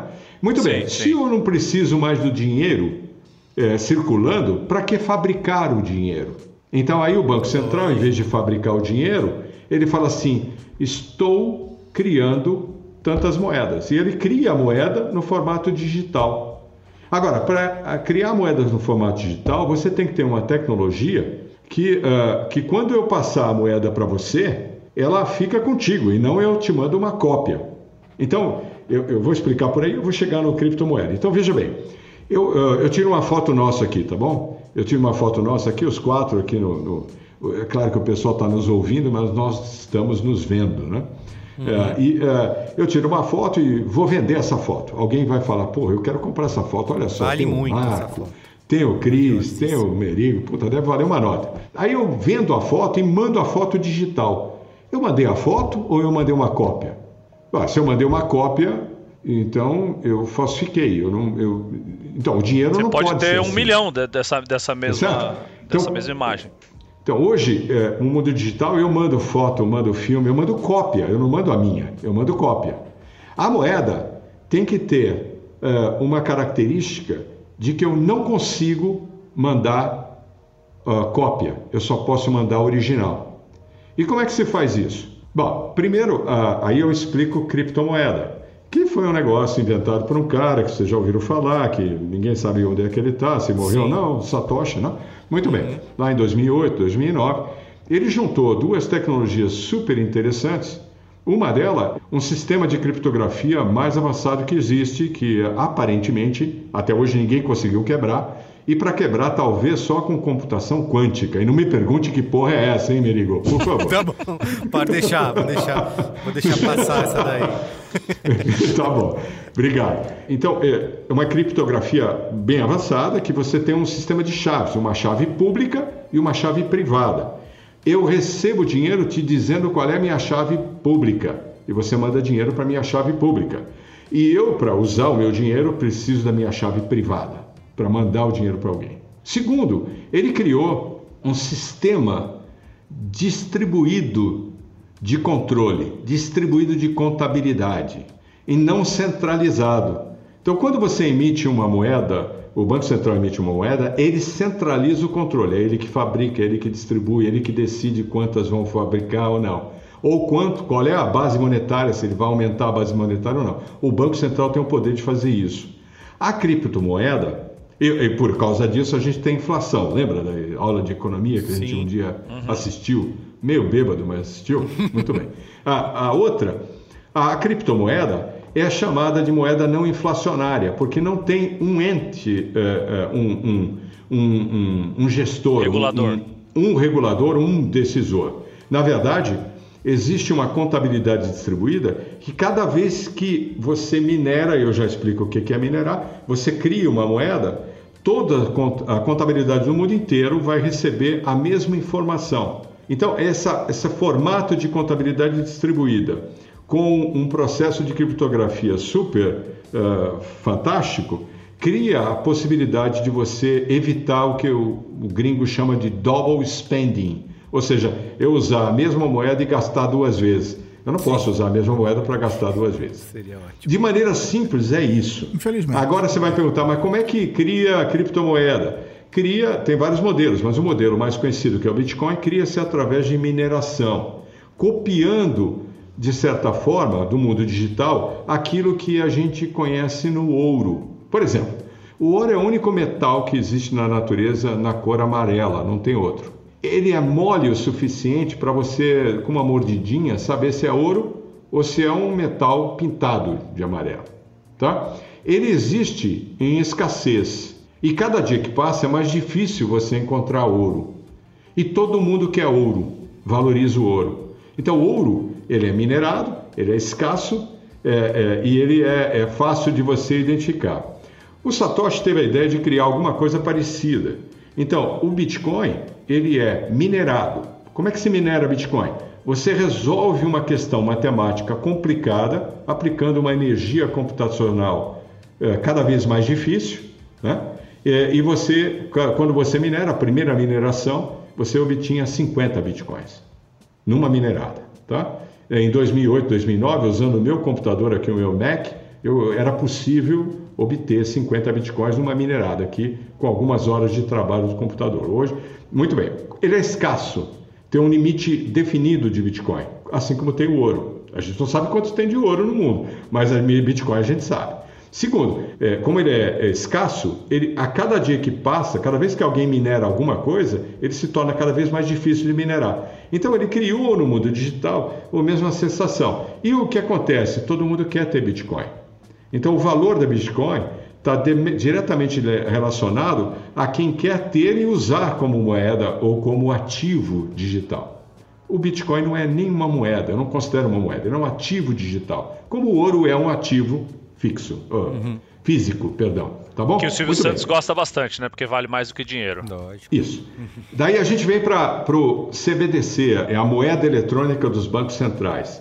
Ora, se eu olho para essa tecnologia e olho para a necessidade de regular, não é difícil você juntar tecnologia e criar um conceito de moeda onde um único regulador é que cria a moeda e distribui a moeda.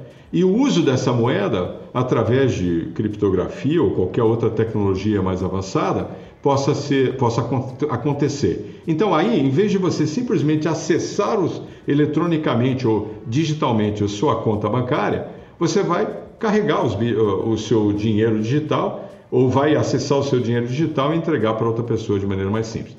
Sim. E você vai ter essa é regulação. isso. e você tem uma, é uma. como se fosse uma criptomoeda mais regulada, né? Sem sofrer toda essa flutuação, né? Que acontece.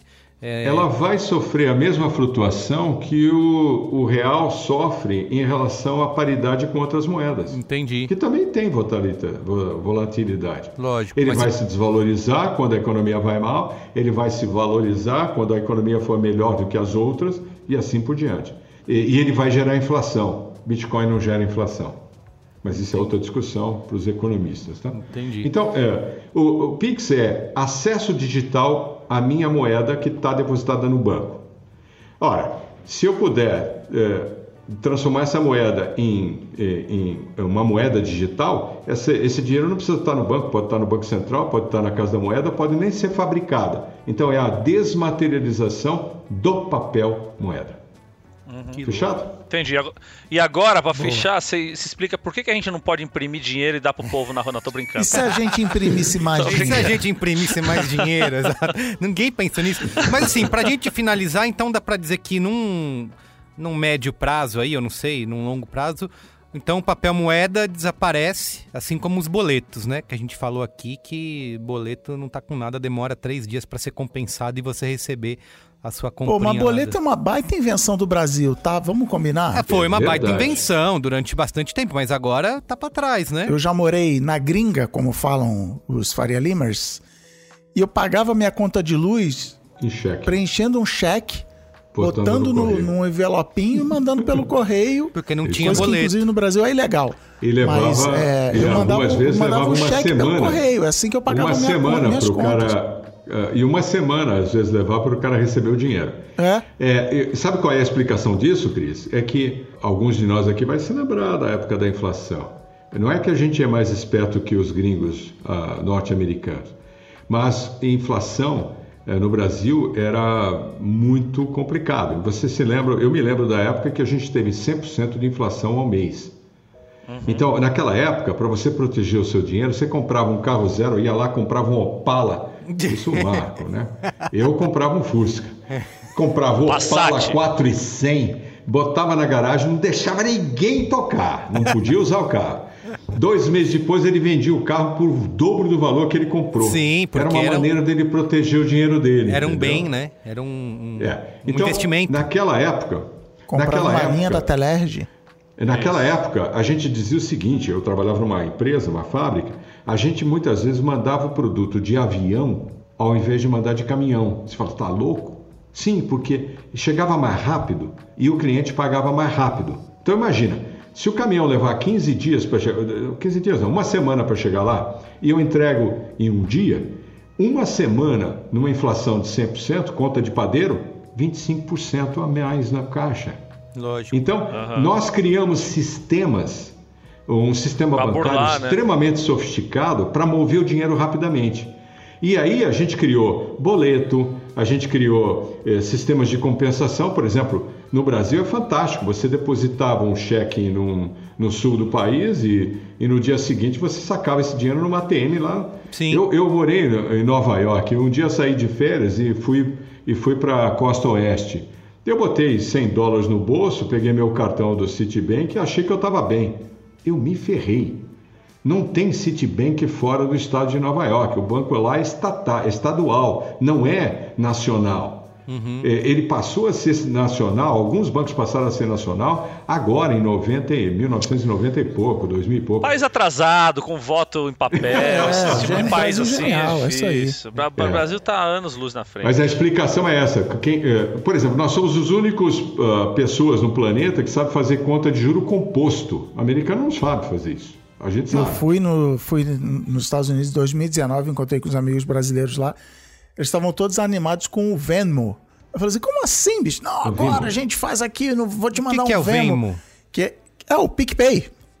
Ah, assim, sei, o cara, PicPay gringo. Você tá louco? Isso no Brasil já tem pô, Há muito tempo, tá? Mas é engraçado porque, pelo por outro de lado, o, o americano, principalmente, ele tem...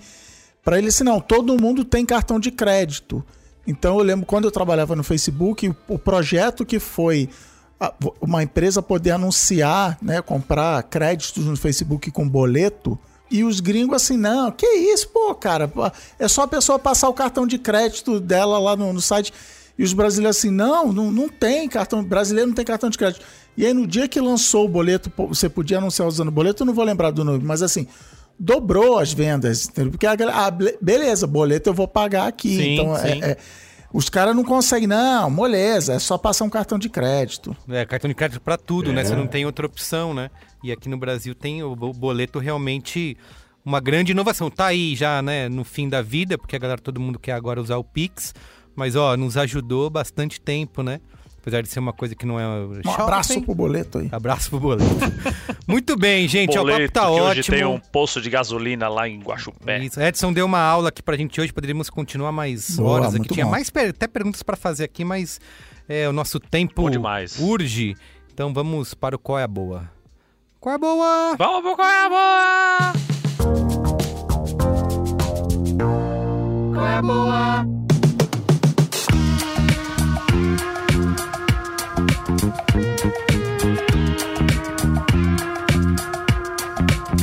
Meu qual é a boa é o Pix, tem uma tecnologia. Não, brincadeira.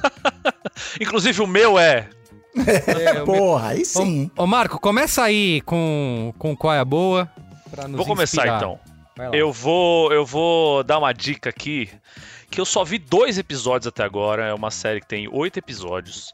Mas esses dois episódios me arrepiaram. Fiquei com, com piel de gallina, como dizem os, os hispanohablantes. Bicho, é maravilhoso demais. Eu vi. Tive que dar meus pulos pra assistir, porque ele tá só na, na Apple TV. Nem sei se tá na Apple TV Diverjumps. brasileira, porque eu, não- porque eu não tenho acesso. É mas Apple. você dá seus pulos aí TV. nas locadoras. Um amigo seu tem, uma, tem um, te deu um iPhone aí com uma assinatura e você Isso, aí eu recebi aqui um envelope aqui com acesso, e aí eu consegui, já vi dois episódios, tem, são oito episódios, que se chama 1971, o ano que a música mudou tudo. Bicho. É uma Podia série ser um ano que maravilhosa. nunca acabou, mas eles perderam, eles viram que já estava registrado essa Isso, esse- já estava registrado isso. É uma série maravilhosa, feita pelos mesmos diretores e, e filmmakers do documentário da Amy Winehouse. Eu não tô com o nome deles aqui porque eu não deu tempo de eu fazer a pesquisa direito, mas tá na Apple TV, é maravilhoso demais. Ele conta ali que, meu, todo o contexto do que estava acontecendo em 1971, que era o fim do verão do amor, o fim daquela inocência dos anos 60 e a entrada nos anos 70, que foram uns anos muito treta, assim, principalmente nos Estados Unidos, com todo o contexto da guerra do Vietnã, Nixon e crises políticas. Basicamente se focam ali na música cantada em inglês, né? Então a música da Inglaterra, a música dos Estados Unidos, aí você tem Bob Marley ali na Jamaica e tal, mas que também vai fazer sucesso nesses, nesses Cada, cada mercados. episódio é um artista? Como é que é?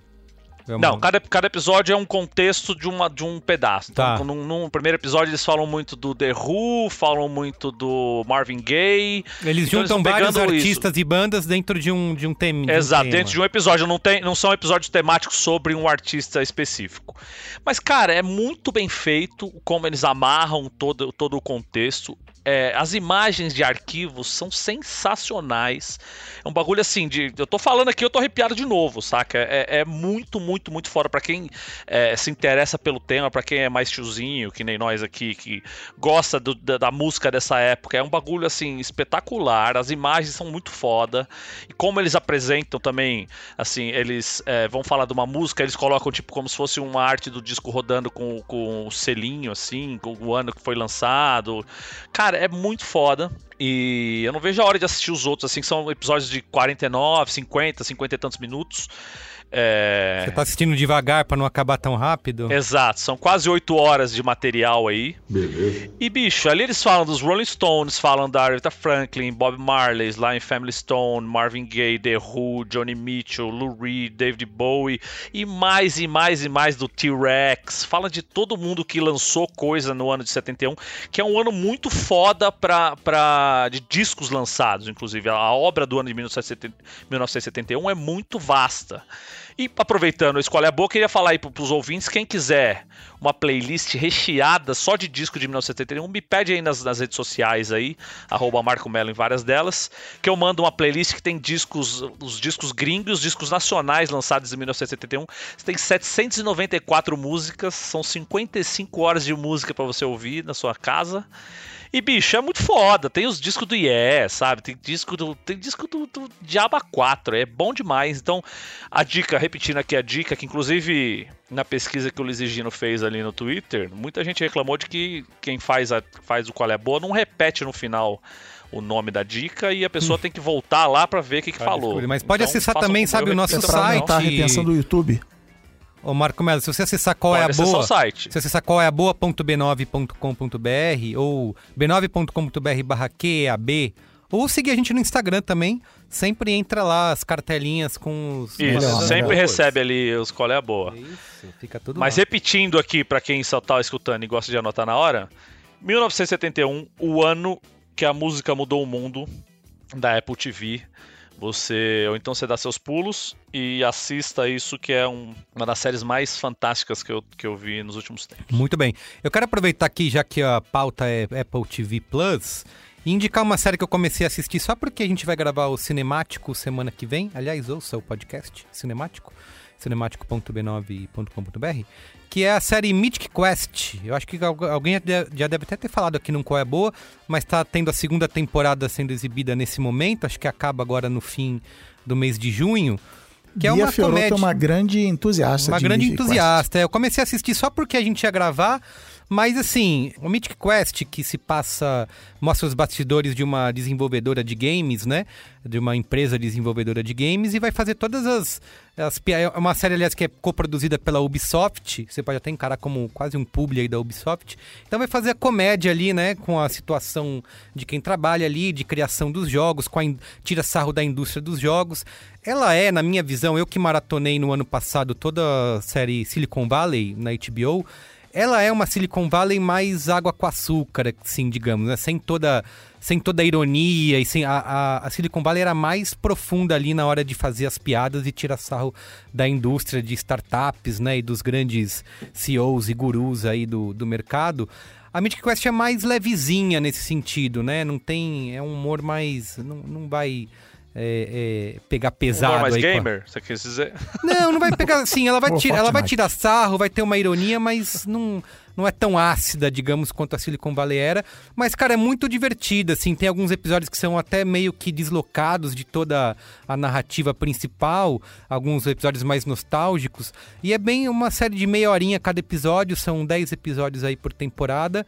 Gostosinha de assistir, principalmente para quem é gamer, né? Para quem joga videogame aí tem muitas referências aos jogos né, da atualidade, jogos clássicos e jogos da atualidade também, é, é, easter eggs aí, piadinhas com a indústria dos videogames.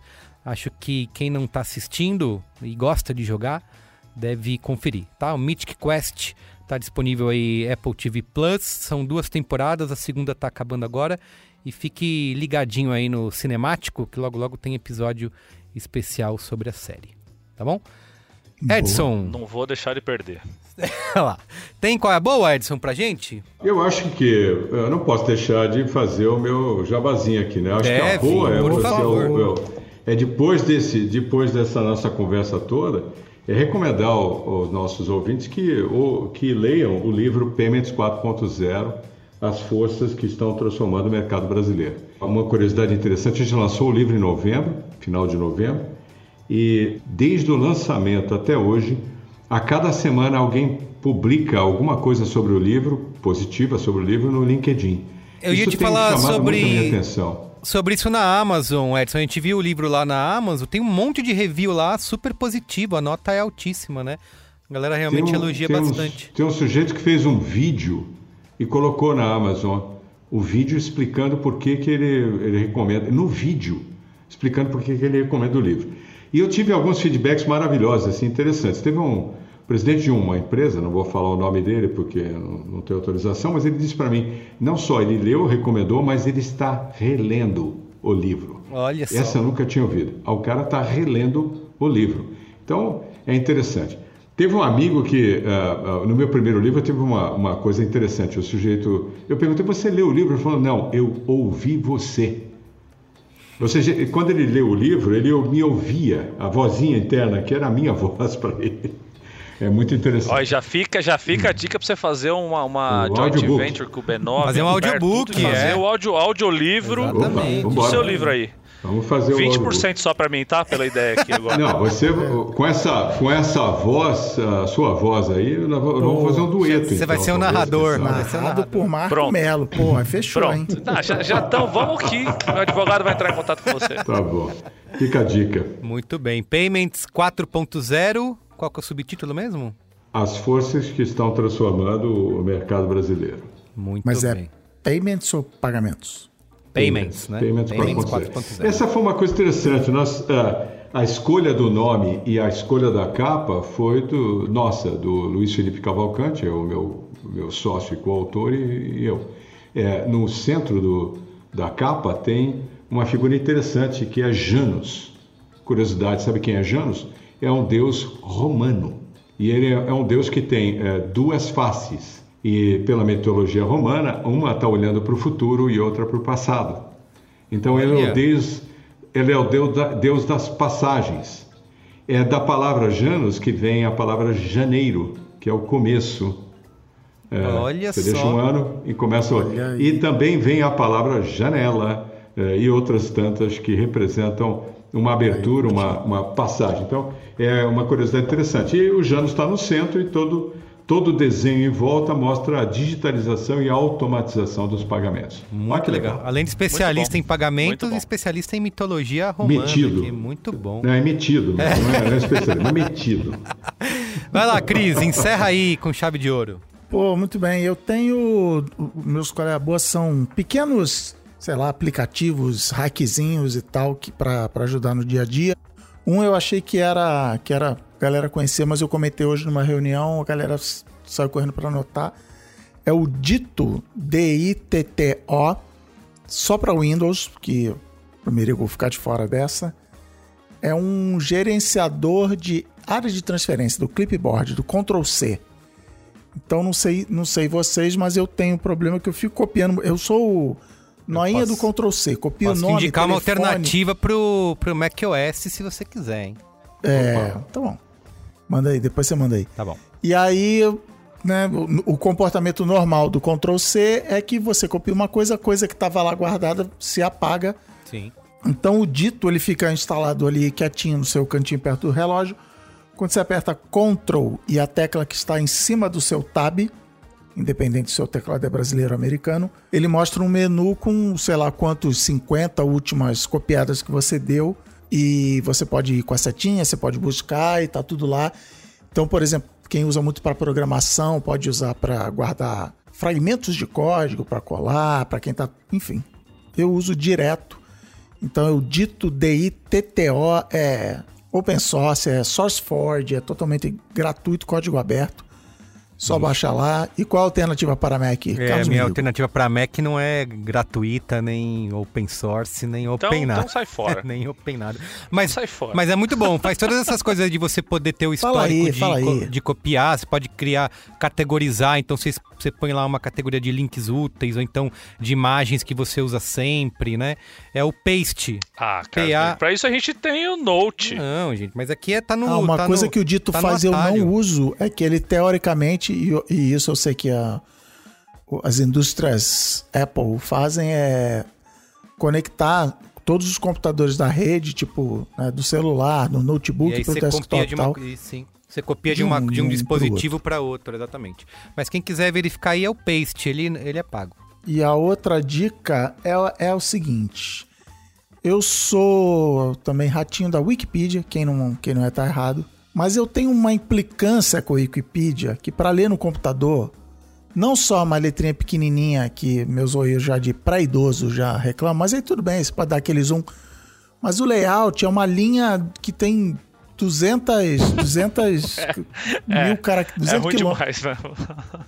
Quando você chega no final pra você E voltar pra celular de é baixo. legal, no celular ele fica o m.wikipedia, sei lá como é que é, é legal, eu gosto de ler no celular. E aí então um dia eu fui procurar uma extensão de navegador que forçasse abrir a versão mobile no computador.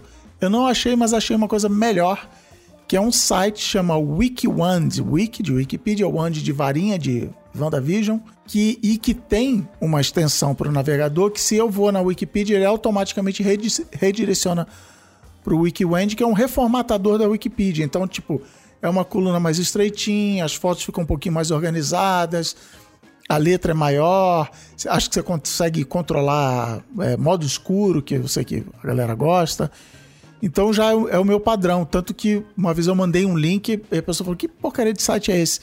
Que é a Wikipedia, ele só espelha a Wikipedia nesse, nesse WikiWand. E eu acho show. É meu. Ele bota, por exemplo, no canto esquerdo todos os, os capítulos né, do artigo, então você consegue ver o índice rapidinho. Eu curto muito, uso direto aqui. Então é Dito D-I-T-T-O, que é o que o Patrick Swayze fala para Demi Moore lá no, no Ghost. E o a WikiWand é, são os meus dois colégios a boa de hoje. Muito bem. Muito bom. Gente, incrível, viu? Ótima conversa com vocês. Edson, muito obrigado pelas explicações aí. Além de conhecer muito, você consegue explicar muito bem didaticamente. Acho que foi bastante. Não fazendo uma, né? Já fazendo um trocadilho, vai. Bastante valioso. Hã? Hã? Essa conversa. Ei. Muito valiosa. Olha, Obrigado, hein, aí, gente? Aumenta o cachê, aumenta o meu cachê. Isso. Eu que agradeço a vocês pela, por estar aqui com vocês, eu me diverti com vocês e, e quando chamar, é, eu sou facinho, é só chamar e eu apareço aí. Muito bem. Boa. Valeu, muito gente. Tchau. Valeu, gente. Valeu. Me passa o Pix aí, gente, por favor. Sai de- Faz o Pix.